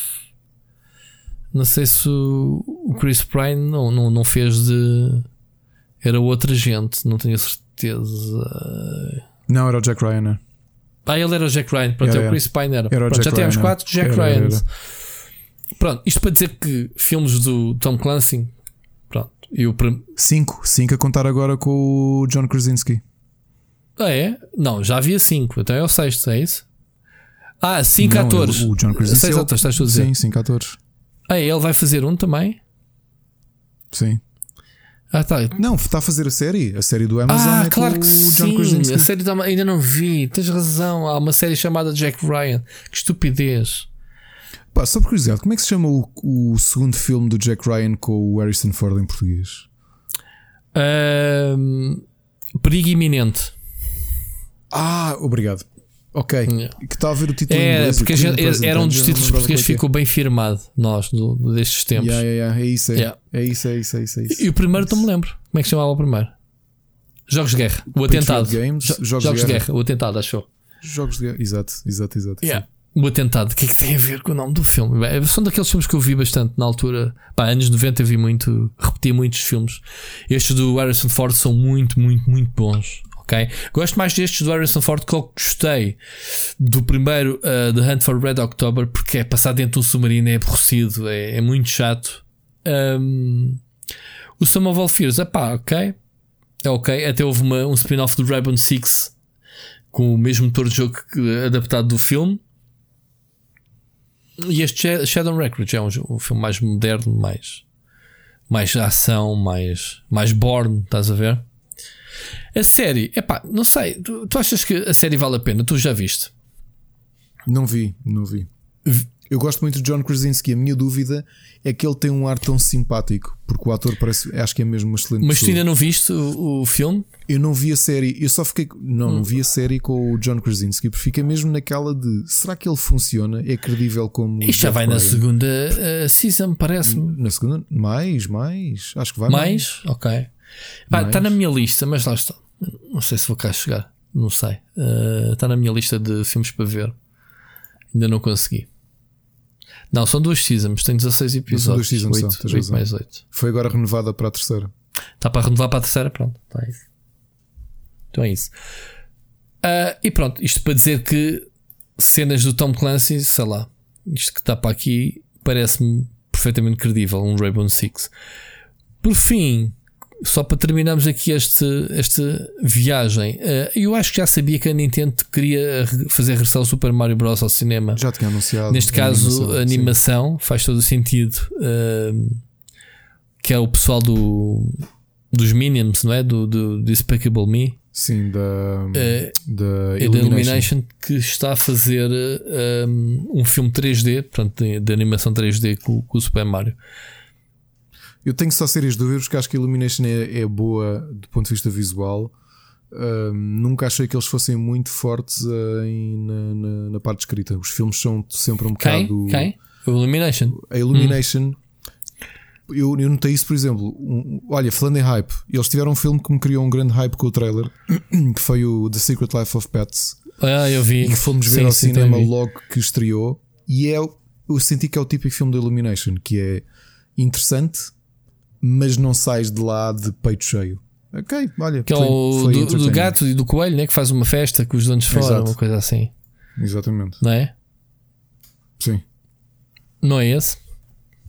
É esse, é, é esse que depois tem lá aquele poodle quando o dono sai, mete death metal e Yeah, põe-se é a, a fazer headbanging. O problema é que é daquelas coisas que é muito errado. Falando outra vez em hype, eu acho que dos momentos mais fortes do filme eles estragaram-nos todos no trailer. E depois, quando eu fui ver o trailer, foi tipo, Uhum. ah, ok, Pois. tá bem. Muito bem. Ricardo, eu acho que está tudo. Queres passar eh, às sugestões? Vamos Portanto, há muita coisa, Sim. malta. Filmes e séries e o caraças baseado em jogos. Siga. Vamos passar para as sugestões. Eh, eu tenho várias coisas. Já, já aqui falaste do Super Mario. Esse não vamos falar. Ahm, queres começar tu? Desta vez? Pode ser. Tenho aqui três sugestões de indies. Um é um narrativo visualmente muito giro chamado Rocky, mas não é Rocky como pugilista, é R-O com, com trema em cima, K-I, e é uma história de hum, dois irmãos ah, num- numa casa isolada no- num nos países nórdicos e hum, portanto é assim um puzzle game. Eu não lhes vou chamar um point and click porque não é, na na essência é um point and click, mas hum, já muito moderno e, e fala muito e, e encarna muito o folclore nórdico e os medos e tudo isso. E acho que é uma boa história, é uma boa história de quase infantil, não sendo infantil de todo. Portanto, se puderem ver, pelo aspecto, vão, vão perceber porque é que eu fiquei conquistado por este, por este indie, porque realmente está hum, uma direção artística excelente um- com um bom 3D aplicado ali a, a ecrãs estáticos. Falando agora, aliás, continuando aqui numa lógica de narrativa, o- acabou de sair uma visual novel ocidental chamada Necrobarista. Uhum. É uma visual novel, por exemplo, sabem que eu sou fã de Phoenix Wright e há bastante interação em Phoenix Wright, não é? Há puzzles para resolver, há, há linhas de diálogo para escolher. Necrobarista é uma visual novel pura, como muita gente compra no- e consome no Japão. Um, não há grandes escolhas a fazer, essencialmente nós estamos a acompanhar um- uma história interativa. ok? Uh, e o que é que isto é? É um bar que fica numa espécie de purgatório. Uh, e, é- e temos clientes que vão lá desabafar connosco. Alguns estão vivos, prestes, uh, alguns estão vivos e estão a fazer a sua vida normal, e outros são pessoas que têm ali 24 horas antes de da sua alma ir para outro sítio. E portanto, esta é uma história um bocado mais pesada, mas achei curioso vermos uh, uma visual nova feita em 3D, mas uh, mais cinematográfica, não é só aquela coisa estática que estamos habituados a ver no Japão. Peaky Blinders, que é uma série que eu tenho parada há muito tempo, um, já, saiu, já levantou o embargo de, antevisão. E, e, é um jogo, ainda o Rui falou aqui do Desperados 3 que ele gostou muito. O Peaky Blinders vem na mesma onda dos jogos da Pyro Studios.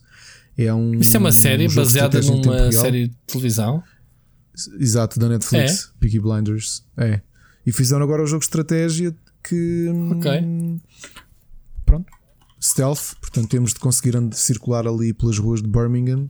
Aquilo é com gangues do início da, da, do século passado e cada personagem tem capacidades diferentes. Portanto, o principal, o protagonista, consegue convencer pessoas a trabalhar por ele. Essencialmente, passas a controlar durante X segundos o personagem para ir abrir portas ou para fazer não sei o quê. Um, a rapariga Aida, acho que é Aida que ela se chama, consegue distrair alguns.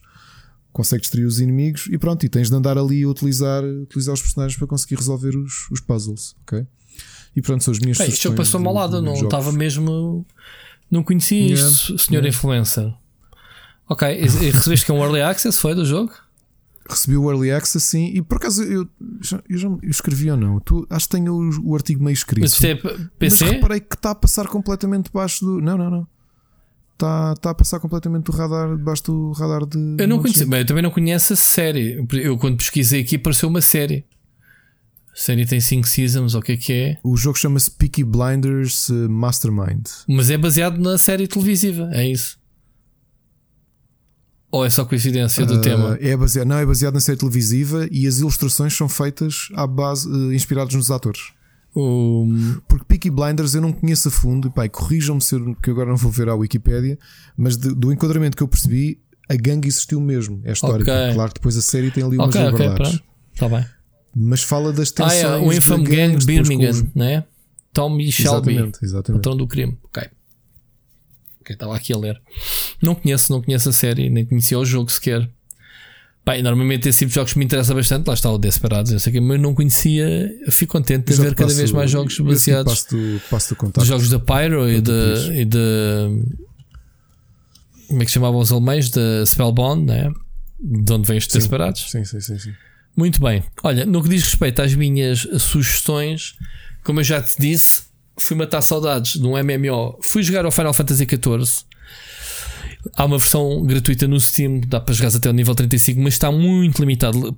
Para, teres o exemplo que a gente ficou chateados, foi que nós queríamos fazer um grupo e não dava. Fazer whispers, mandar mensagens dentro do jogo a amigos, não era suportado nesta demo, digamos assim. Uma série de funcionalidades muito limitadas, mas o resto pronto, do jogo, personagem, não sei o quê. O jogo está muito giro para quem gosta de MMOs do estilo uh, WoW. Portanto, não estou a dizer nada de novidade porque o jogo já saiu vai, há 6 anos, ou 7 ou 8 anos. Ou quando é que foi? Em 2012, acho eu, a versão já. A segunda versão do Final Fantasy XIV, né? porque a primeira foi uma barraca, foi apagada do mapa. Olha, eu gostei da experiência, não tenho pena de. A nível de mecânica, isto tudo afinadinho, a nível de, de lore, parecia-me estar eh, muito fixe. Dizem que é muito boa a história desta última expansão que saiu, acho que o ano passado. Um, pronto. Estive a matar o bichinho duas ou três horas que tivemos a jogar, nem conseguimos jogar juntos, como eu te disse, porque também escolhemos personagens de classes diferentes e fomos ter cada um um start, uh, uma área de, de, de, início de aventura em, em, sítios diferentes. Outro jogo que eu estive a, a jogar uh, Early Access foi o Blightbound. Não sei se tu ouviste falar neste jogo. É basicamente um hack and slash tipo Diablo. Uh, ah, pera, o que é da Devolver. Da Devolver, é? sim. Sim, que foi desenvolvido pelos criadores do Swords and Sorcery, a Ronimo Games. É Exatamente. Isso? Também estou com a Wikipedia yeah, aberta. não estou, não estou, eu, digo, eu, eu explico porquê. Porque eu pedi esse jogo, mas a pessoa, olha, olha o timing pedi um código desse Sim. jogo porque eu conheço a malta do Anónimo há muitos anos e costumamos trocar e-mails. Pai, não é que o tipo com quem eu me dava bem, que era o, o, Ju, não, o, o Robin, o Juscelino ainda lá está. Contactei o Robin e ele recebeu um e-mail de volta a dizer que ele tinha suspendido há uma semana. E então não tive follow-up, então contactaram-me da, da, da, da Cosmo Cover, não é? Que é a empresa que, que, faz PR da. Para preencheres o formulário uma pessoa que eu conheço também dizer assim: pá, Ricardo, olha, eh, reenviaram-me isto, é para nós. Uh, que tens de pedir. E eu, é pá, pronto, olha, desculpa lá. E já recebeste ou não? Acho que ainda não recebi. Não. Pá, eu recebi Vai logo, preenchi o formulário. Uh, aliás, não só recebi, como, como pedi uh, cópias adicionais, ou melhor, uh, chaves adicionais, e, e joguei com o Mocas e com o Seixas, foram os meus companheiros do fim de semana. Jogámos tanto o Final Ok. Fantasy como este uh, Blightbound. Aliás, eu joguei em live, portanto, tu perdeste, olha, não, não acompanhas. Rui, desculpa, eu percebi porquê. meu. Então, ah, Então, eu respondi-lhes. Eu mandei o mail no dia que acabou a beta. a beta, isto não é beta, é Early Access. Então, mas isto não era uma closed beta? que Isso foi antes. Isso foi antes. E, e entretanto, o jogo Ah, saiu. Então pedi mal. Entretanto, o jogo saiu agora em Early Access. Ok. Ou seja, eh, dá para fazer uma divisão, não é a versão final, é Early Access. Claro, claro, claro, claro. claro. Eh, Estive a jogar com eles porque o jogo não dá para jogar a sol, tens mesmo que fazer uma equipa de três, que, que eu acho um bocado parvo, mas pronto. Ou vais à procura de anónimos, ehm, porque tem um sistema, é um hack and slash visto de lateral, dois, assim tipo 2D, parece o, o Golden Axe e o Streets of Rage, mas point and click, tipo, É um 2D e meio. 2D é um e 2D e meio. Os personagens estão sempre em perfil Sim. e o ambiente é. É muito 3D. giro o jogo, é muito giro. É naquela lógica dos jogos como Warhammer Vermintide, que vais fazer missões, matas o boss, sacas loot, melhoras as personagens, escolhes outras missões, vais melhorando e aquilo vais, vais encontrando heróis nas masmorras que depois eh, se juntam a ti. Ah, há três classes fixas, ok? Eh, e elas são atribuídas aleatoriamente. O pessoal da equipa não escolhe, ah, eu vou de guerreiro, ou vou de é, Santa Trindade, ou vou de healer, ou vou de rogue. O jogo baralha e, conforme a missão, adiciona uma, uma classe a cada um. Mas depois podes desbloquear personagens alternativas à classe que tu tens. Portanto, podes es- receber outro warrior, outro, outro feiticeiro e não sei o quê, com diferentes habilidades. Pronto. O jogo é muito giro. Uh, é, um, é um jogo em breve vou fazer uma divisão. Tivemos a jogar isto em live durante o fim de semana. Uh, bem porreiro. Portanto, a Devolver está muito forte. Lançou três jogos agora. Um, ou seja, Blightbound, o Carrion, o Carrion, não sei se já o jogaste, entretanto, e o Fall Guys, que arrebentou a beta, também estive a jogar, uh, arrebentou de tal forma no Twitch. Uh, toda a gente quer jogar isto. O jogo vai sair esta semana. Al- Aliás, esta semana não, hoje vocês estão a ouvir o, o podcast quarto, dia 4, sai de borla no PlayStation Plus. É o lançamento oficial hoje. E sai no Steam também. eh, no Steam paga-se, acho que 20 euros ou uma coisa assim pelo jogo. Tem eh, cross-platform. e basicamente, nós não falámos disto na semana passada, para não, Ricardo, falámos. Eu falei, eu já é o segundo fim de semana seguinte que joguei Fall, Fall Guys. É como se fosse um concurso de jogos sem fronteiras, Battle Royale, 60 tipos, eh, pá, um, um último a ficar, sei lá, a percorrer uma corrida de obstáculos ou aguentar-se em cima de uma plataforma para não cair lá de cima. Pá, um jogo super mimoso, não tem nada a ver com os jogos da Devolver, este jogo está completamente desenquadrado. É, é um jogo, pá, completamente Nintendo ok? E vai ser um exclusivo para já PC e PlayStation 4. Uh, foi um dos indies que, o- que que a PlayStation fisgou para o catálogo deles. Eh, e é muito giro. Portanto, estive a jogar isto: Fall, Fall Guys, o Blind Bound da Devolver, Final Fantasy. Tive também a jogar o Grounded, se bem que foi semana passada eh, em Early Access que saiu da, Obsidian. Portanto, é mais um jogo de sobrevivência, neste caso com um ambiente tipo querido encolher, querido encolher os miúdos. Nós eh, somos uns putos que somos encolhidos num jardim. A aventura passa-se dentro de jardins. Os nossos inimigos são aranhas gigantes. Que não são aranhas gigantes, nós é que somos miniaturas. Eh, formigas, tudo o que é bicheirada do quintal. Vemos objetos na terra, coisas. E este jogo eh, tem tido também bastante sucesso. Saiu no, obviamente no Game Pass. No Game Pass. Pronto, claro. Ahm, mas em 3 dias eu quero estes gajos tinham um milhão de pessoas a jogar, inclusivamente no Steam, que se paga ah, 30 ah, dólares ou 30 euros pelo Early Access, está junto, está em segundo lugar no top de vendas do, do Steam, juntamente com o Flight Simulator que só sai no final do mês. ah, as pré-reservas também já o tornaram o jogo mais vendido do Steam na- última semana. Portanto, Rui, desculpa, e agora que falamos em Game Pass, avisar também que não só está lá o Grounded, como o Yakuza Sim, Kiwami certo. 2 uh, foi lançado para lá. O The Tourist, que eu já instalei porque era um jogo que eu tinha de olho há um tempo, acho que tu joguei na jogaste, não Switch, foi? sim, sim.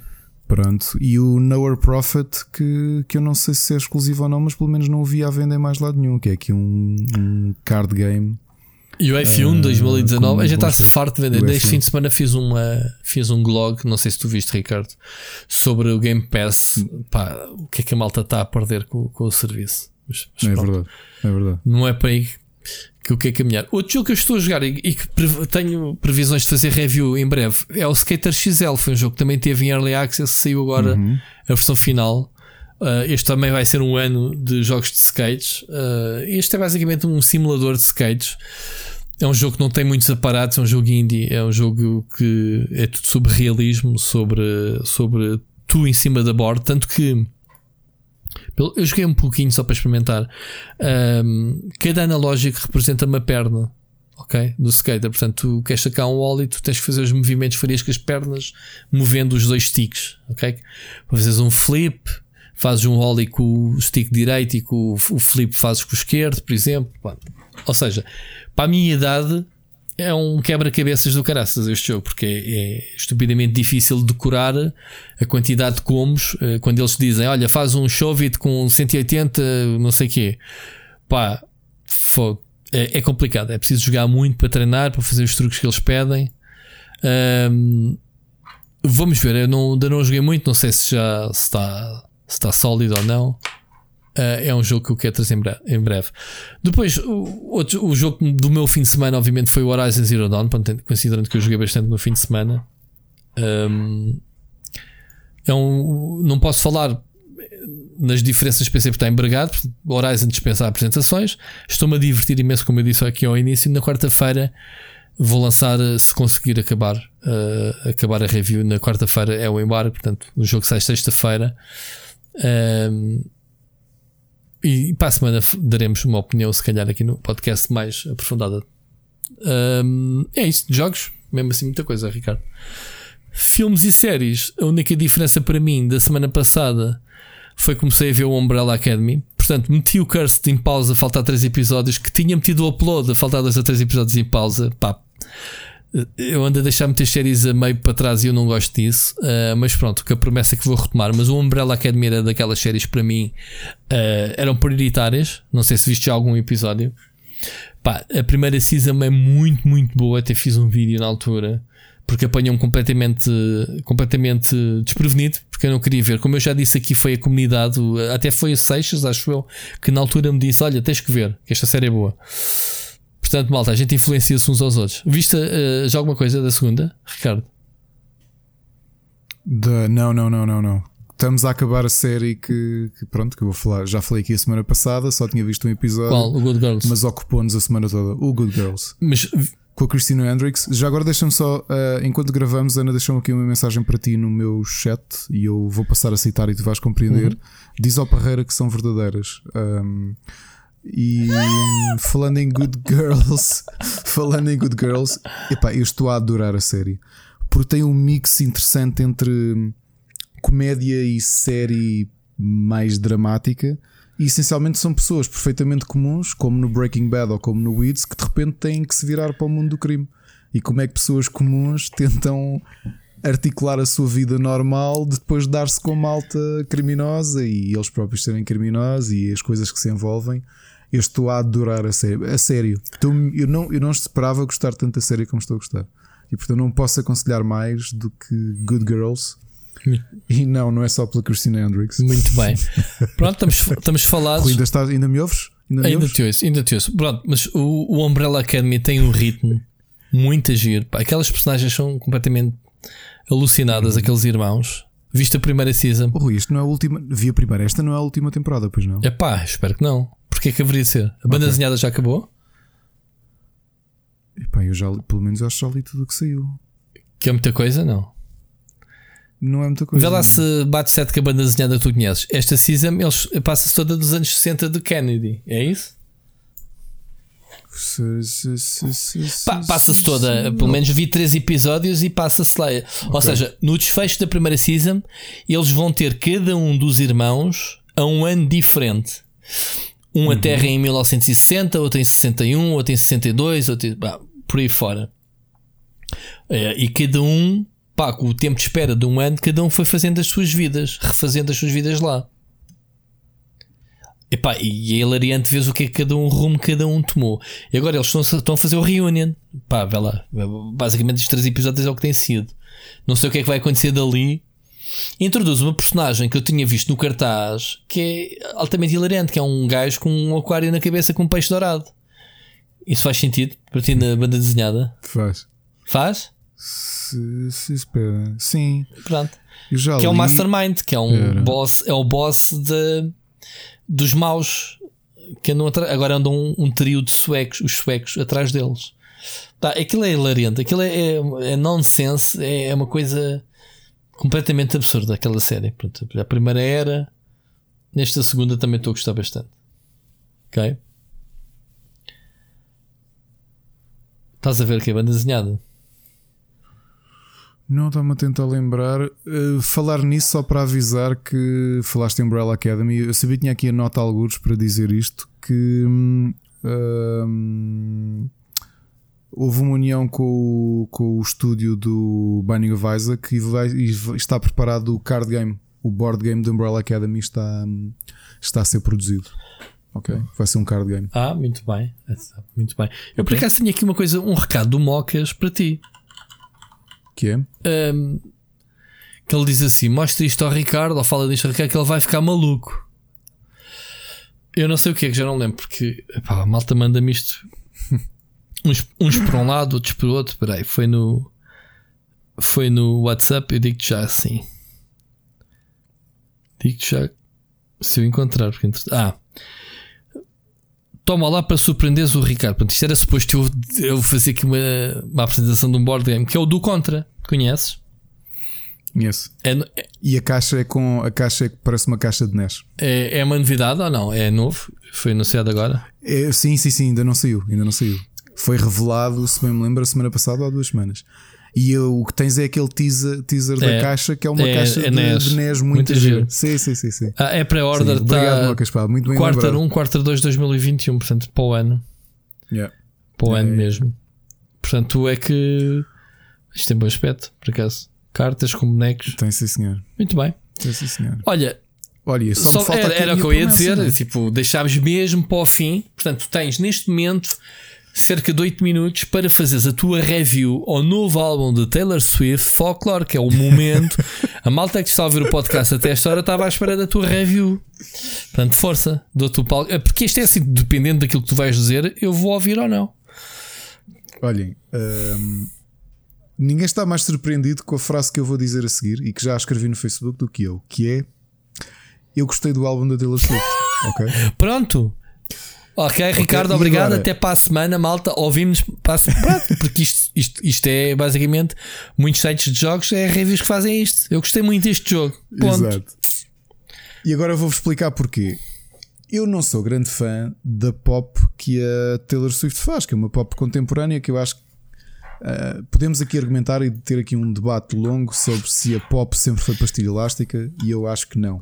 Acho que ela se foi tornando cada vez mais pastilha elástica a partir do momento em que sentiste que os artistas deixaram de ser artistas e passaram a ser sobretudo um produto, não é? Nós ainda nos lembramos dos artistas, pá, alguns que sobrevivem da pop, de, sei lá, Duran Duran e afins, que eu acho que são artistas mesmo, percebes? E acho que esta malta toda, Taylor Swift, Katy Perry e afins, são produtos construídos. Pá, esta, esta miúda, E- esta miúda, pai, desde os 15 anos que, que, que assina com as labels. Portanto, não são produtos. Não, são, são produtos ainda que é fazem- pré-YouTube, meu. Esta ainda é pessoal. Não, mas não, mas não é isso que eu estou a dizer. É que tu. hum, vamos dar o caso mais familiar: Celine Dion. A Celine Dion começa com uma miúda numa zona chamada. na zona de, de Charlemagne, da região do Quebec. ok? Uma miúda pobre, família toda hum, com músicos e tudo isso. E portanto, com muitas artistas que tu conheces da idade dela, foi malta que pá, foi, foi dando nas vistas, que tinham um talento anormal e que foram dando nas vistas. É ela, a Whitney Houston, a Mariah Carey e, e que tais, não é? E depois tornaram-se estrelas mundiais. A Taylor Swift já é um bocadinho diferente, ou seja, não, não estou a dizer que seja malta que assina com labels, é malta que as labels construíram tudo aquilo que aquela pessoa Como é. na Montana. Yeah, por exemplo, a Miley Cyrus depois tentou lutar um bocadinho com isso, a reinventar-se Uhum. e sair fora da ideia de produto, mas a Taylor Swift é sobretudo um, começou como um, um, produto country, não é? Um country a mergulhar no, a, a, a, chegar ao pop, coisa que já tinha acontecido antes. Lembrem-se da Shania Twain, também foi um bocadinho o que uhum. aconteceu, não é? Porque ela também tinha ali um boost do marido, do, do, de Mutt Lange, que tinha sido produtor do Brian Adams, e portanto. Ah, estamos aqui a ter uma, uma discussão sobre pop, já viste? viste? E o Taylor Swift eu sempre senti que era um bocadinho isto, era um produto, ou seja, aquilo, o álbum saía anualmente. achas que a Dolly Parton também era produto? Já que falamos de country, uh, era um não, produto. Não acho. Era não, tudo acho natural. Era mais, não era tudo natural, mas artisticamente era capaz de ser mais natural do que a Taylor okay. Swift. Okay? Siga. O enquadramento para este folklore, que já falámos aqui semana passada por causa das semelhanças da capa com o Isan, um, eu não sabia, eu não conheço The National, não é um, o indie rock, não é uma coisa que eu costumo ouvir. Um, mas descobri que este álbum, que foi completamente surpresa, que já tínhamos falado aqui, que foi pop-up, ou seja, a malta de repente Spotify e YouTube, olha, a Taylor Swift fez um álbum surpresa durante a pandemia. Isso resulta também em marketing às é vezes, não é? Funcionou até porque ela saiu completamente fora daquele espectro que tu conheces de pop dela, não é? Aquela, aquela coisinha MTV, MTV já não passa música, YouTube, uhum. não é? Músicas com não sei quantos milhões, uma cena tu ouves aquela música e vais vê-la ao Rock in Rio e aquilo é igual a, às outras músicas todas que ela fez. Qual é que é aqui a diferença? Essencialmente, este álbum é uma parceria que ela fez com o guitarrista da National. E isto, em vez de ser pop, Taylor Swift, contemporânea, aquela pop da treta, desculpem, mas é o que eu acho. É pop da treta, é pop esquecível. Porque eu ponho, a, eu ponho a Taylor Swift com muitos artistas da geração dela, e eu acho que não passam ao teste do tempo. Uhum. Tu sacas agora de um Hungry Like the Wolf do Duran Duran e continua a ser uma música do Caneco. Pegas num Zaba e aquilo continua a ser uma música do Caneco. Estás claro. a perceber? Tu pegas num Think Twice da Celine Dion e continua a ser uma música do Caneco. As músicas da Taylor Swift são efêmeras. Têm um boost no YouTube, vendem, próximo single já passou ok? Não acredito daqui a 30 anos vai haver alguém dizer assim, pá, tu lembras? Eu não sei o nome de um single de Taylor Swift, ok? Por exemplo. Este álbum não tem nada a ver. Isto é indie rock, indie pop, se quiserem. Muito mais contido, muito mais ambiental. Prova-se também uma coisa: ela não tem grande voz. Como artista, não, não é propriamente um, um talento vocal. Mas eu acho que até funcionou bem para o tipo de ambiente que tem. E, e parece assim uma coisa muito. Um bom acompanhamento para estar a trabalhar, porque não sou a Taylor Swift e acho que é o melhor elogio que eu posso fazer este álbum Folklore. eu gosto deste álbum da Taylor Swift porque não sou a Taylor Swift, ok? E tem uma, um dueto com um artista que eu acho que praticamente toda a gente gosta ou conhece e eu acho que nunca ouvi nada dele, que é o Bon Iver. Um, acho que há gente que diz Bon Iver, ainda que eu acho que isto isto quer dizer bom inverno, não é? Hum. Bom inverno, não? não sei. Tem um dueto com ele. Acho que há aqui faixas bastante boas, precisamente por ser um som uh, tão indie, indie pop. Um, e tenho aqui a Ana neste momento a fazer sinais de vómito, porque ela ouviu também o álbum e não gostou.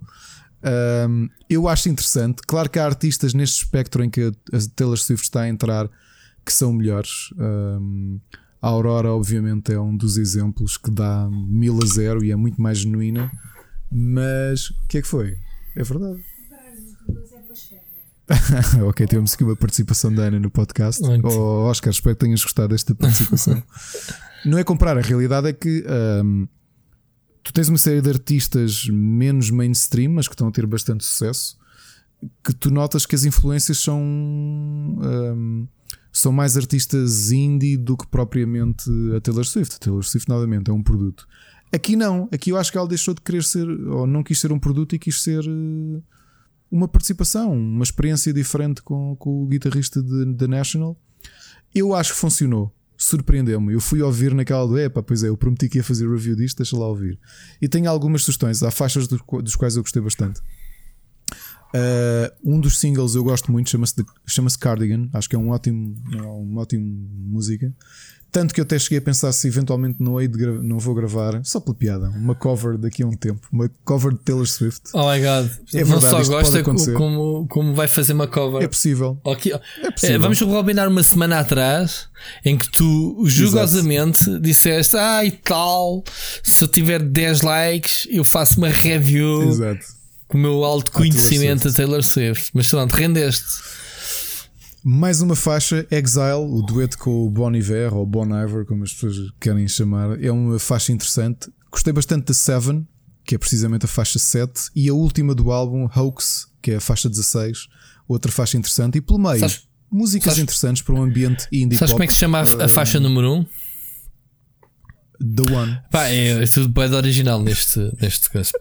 A faixa 7 chama 7, não tem música, nome para o nome, nome para a música, é a faixa 7. É o número, Pronto. exato. E, hum, como um todo, é um álbum interessante. Por favor, ouçam. E Vou ouvir amanhã. Se não, soa, se não soa bem por não soar. Pronto, uh, pronto. tu fizeste a tua review todo com hype. Eu para a semana trago a minha review pá, de um gajo completamente independente, uh, uma pessoa uh, genuína e íntegra, ok? Portanto, malta, para a semana, folclore, Taylor Swift fica aqui prometido. Amanhã vou começar a ouvir isto. Ao que isto chegou, Ao que isto chegou. Temos que agora pá, porque estás-me a querer eh, vender isto. Eu não sei se acredito e tipo, estavas com o hype. Gosta de maluco. Pá, eu disse-te hoje, eu fiz este post, o post que tu viste que tem. Passaste o dia todo a tagar por causa da dizer... Sabes aquelas pessoas que descobrem uma coisa nova e estão sempre a telefonar, a falar na coisa e não se. É, Exato, é, foi, é, Isto foi Taylor Isto foste tu o dia todo comigo. Pronto. É verdade. Apesar só fizeste um tag, mas eu considero que foi o dia todo. Porque é Taylor Swift. Um tag já é muito. Ah, pois. Repara, há uma semana se me tagassem numa coisa da Taylor Swift, eu ia também. Desamigavas, desamigavas logo o gajo. Exato, exato. Agora não. Agora não só foste ouvir este álbum, como agora vais ouvir todos os álbuns para trás dela e vais colocá-la ali. Talvez bem próximo não. de uma Dulce Pontes e uma Celine Dion. Hein? Portanto, Dulce Pontes, Celine Dion, Taylor Swift, logo de seguida. Hã? Isso nunca aconteceria porque ela, eu não acho que ela seja uma cantora talentosa. Malta, não, malta, isto nunca é aconteceria. Já vi muita gente a dizer isso. Isso nunca vai acontecer. E depois, olha. Vamos analisar isto do ponto de vista técnico. Ela tem uma voz pequenina. Uhum. Tem uma voz pequenina. A voz dela é isto. É... E tu ouves neste álbum. Eu acho que o timbre até fica bem para este para este tipo de música ambiente indie pop em que a tessitura, não é? A extensão vocal também não é muito alargada, está sempre ali mais ou menos em tons médios, porque hum, é tudo muito contido e funciona. Para ser Olha, vou-te dar aqui alguma informação é. interessante que este álbum entrou para o Livros Records por ser o maior, a melhor abertura de, do primeiro dia de um álbum por uma uh, artista feminina no Spotify. Portanto, um, Uou, a sério? Eles dizem aqui quantos streams foi? Não. Uh, portanto, na primeira semana vendeu 2 milhões de cópias o álbum globalmente. Uh, 1.3 foi no primeiro dia. Pá, ainda alguns números eu não tenho a noção do, que é que é do que é que é preciso para vender. Eles não falam aqui no Spotify, falam só Ficou registado no livro de recordes do Guinness, portanto. Ah, está aqui, Rui. O número de audições hum. que ele teve no, prim no primeiro dia foi 80,6 milhões de audições. É muita gente. É um bocadinho. E não fui eu, que eu só vi uns dias depois. É muita fruta, meu. É, Portanto, é. o Spotify dá dinheiro a esta malta, não é? Por, audi por, por, agora por audições. Só uma parte. Há aqui um comentário do CEO do, do Spotify que ainda bem que falas nisso, que ele preferiu ontem e que eu acho pronto, que ele se lhe merecia ir para um sítio. Porque a malta queixa-se dos revenues que tem do Spotify, que se calhar uma Taylor Swift ainda saca algum dinheiro, não fica rica por causa do Spotify, porque aquilo tem um, um valor marginal por audição, é ridículo, não é? Já vi artistas que recebem. Mas vezes não sei quantos milhões. Lar... Não dá dinheiro? Largos se calhar dá-lhe uns milhares de euros. Não acredito que dê assim dinheiro por aí okay. além. Eu lembro de ver um artista que eu tinha visto, tinha centenas de milhares de audições num ano e recebeu um cheque de 110 euros de, de Spotify, de royalties. E ele, ah, obrigado. Isso, isso falar nisso, isso é o que eu tenho que, tenho que dividir contigo porque recebemos do podcast, passar no Spotify. Sabias? Tenho que passar metade Não. do cheque que recebemos aí, 100 e tal. Era, pensei assim, ah, também é porcaria. Depois falo do Spotify. Exato, exato. Foi isso, foi isso. Exato, foi espetacular.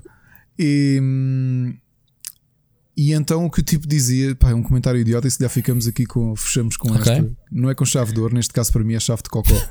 Ele dizia, então, mas os artistas só produzem álbuns 3, ou, 3 em 3 anos ou 4 em 4 anos, esperam conseguir dinheiro daqui.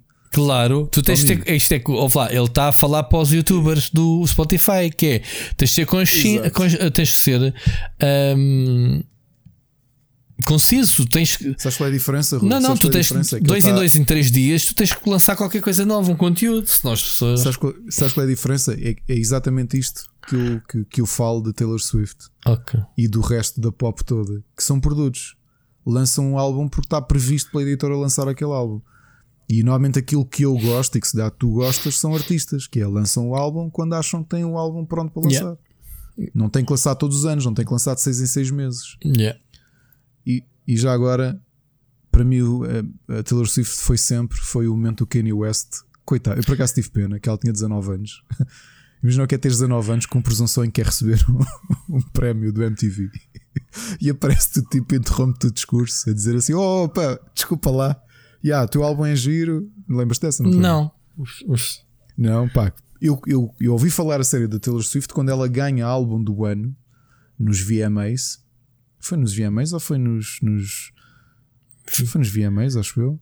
Está no palco e não sei o quê, tipo, emocionado a agradecer. Ah, bem, isto era um sonho antigo. E de repente o Kanye West sobe ao palco, tira-lhe o microfone da mão diz: Oh, Taylor, yeah, you got a nice album, but I'm gonna let you finish. I just want to say that Beyoncé's album is the best album of the que é a year. mulher- a mulher dele. Não, não é, não é a mulher dele. A mulher Não dele é? é, hum, é a Kardashian. Então, mas. eh, Pá, imagina o que é, Ok. tipo, oh, Rui, imagina o que é tu vais receber um prémio e alguém sobe-te ao palco, tira-te o microfone e diz: Não, Rui, mas já olha, podem pá, fazer isso? Curto muito. É o Kanye West, meu. Ele pode fazer o que ele quiser, meu. Acho que ficou, foi tudo parvo porque nunca tinha acontecido. Uma coisa destas. Tristeza. Ninguém pensou que alguém fizesse uma anormalidade destas.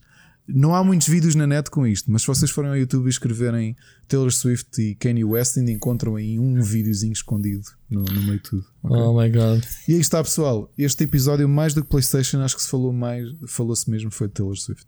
Muito bom, muito bom. Ricardo, grande abraço para ti e ouvintes para a semana. Então ouvimos para a semana e à Taylor Swift. Taylor Swift, vou fazer a minha review, honesta. grande abraço. Um abraço. The fin-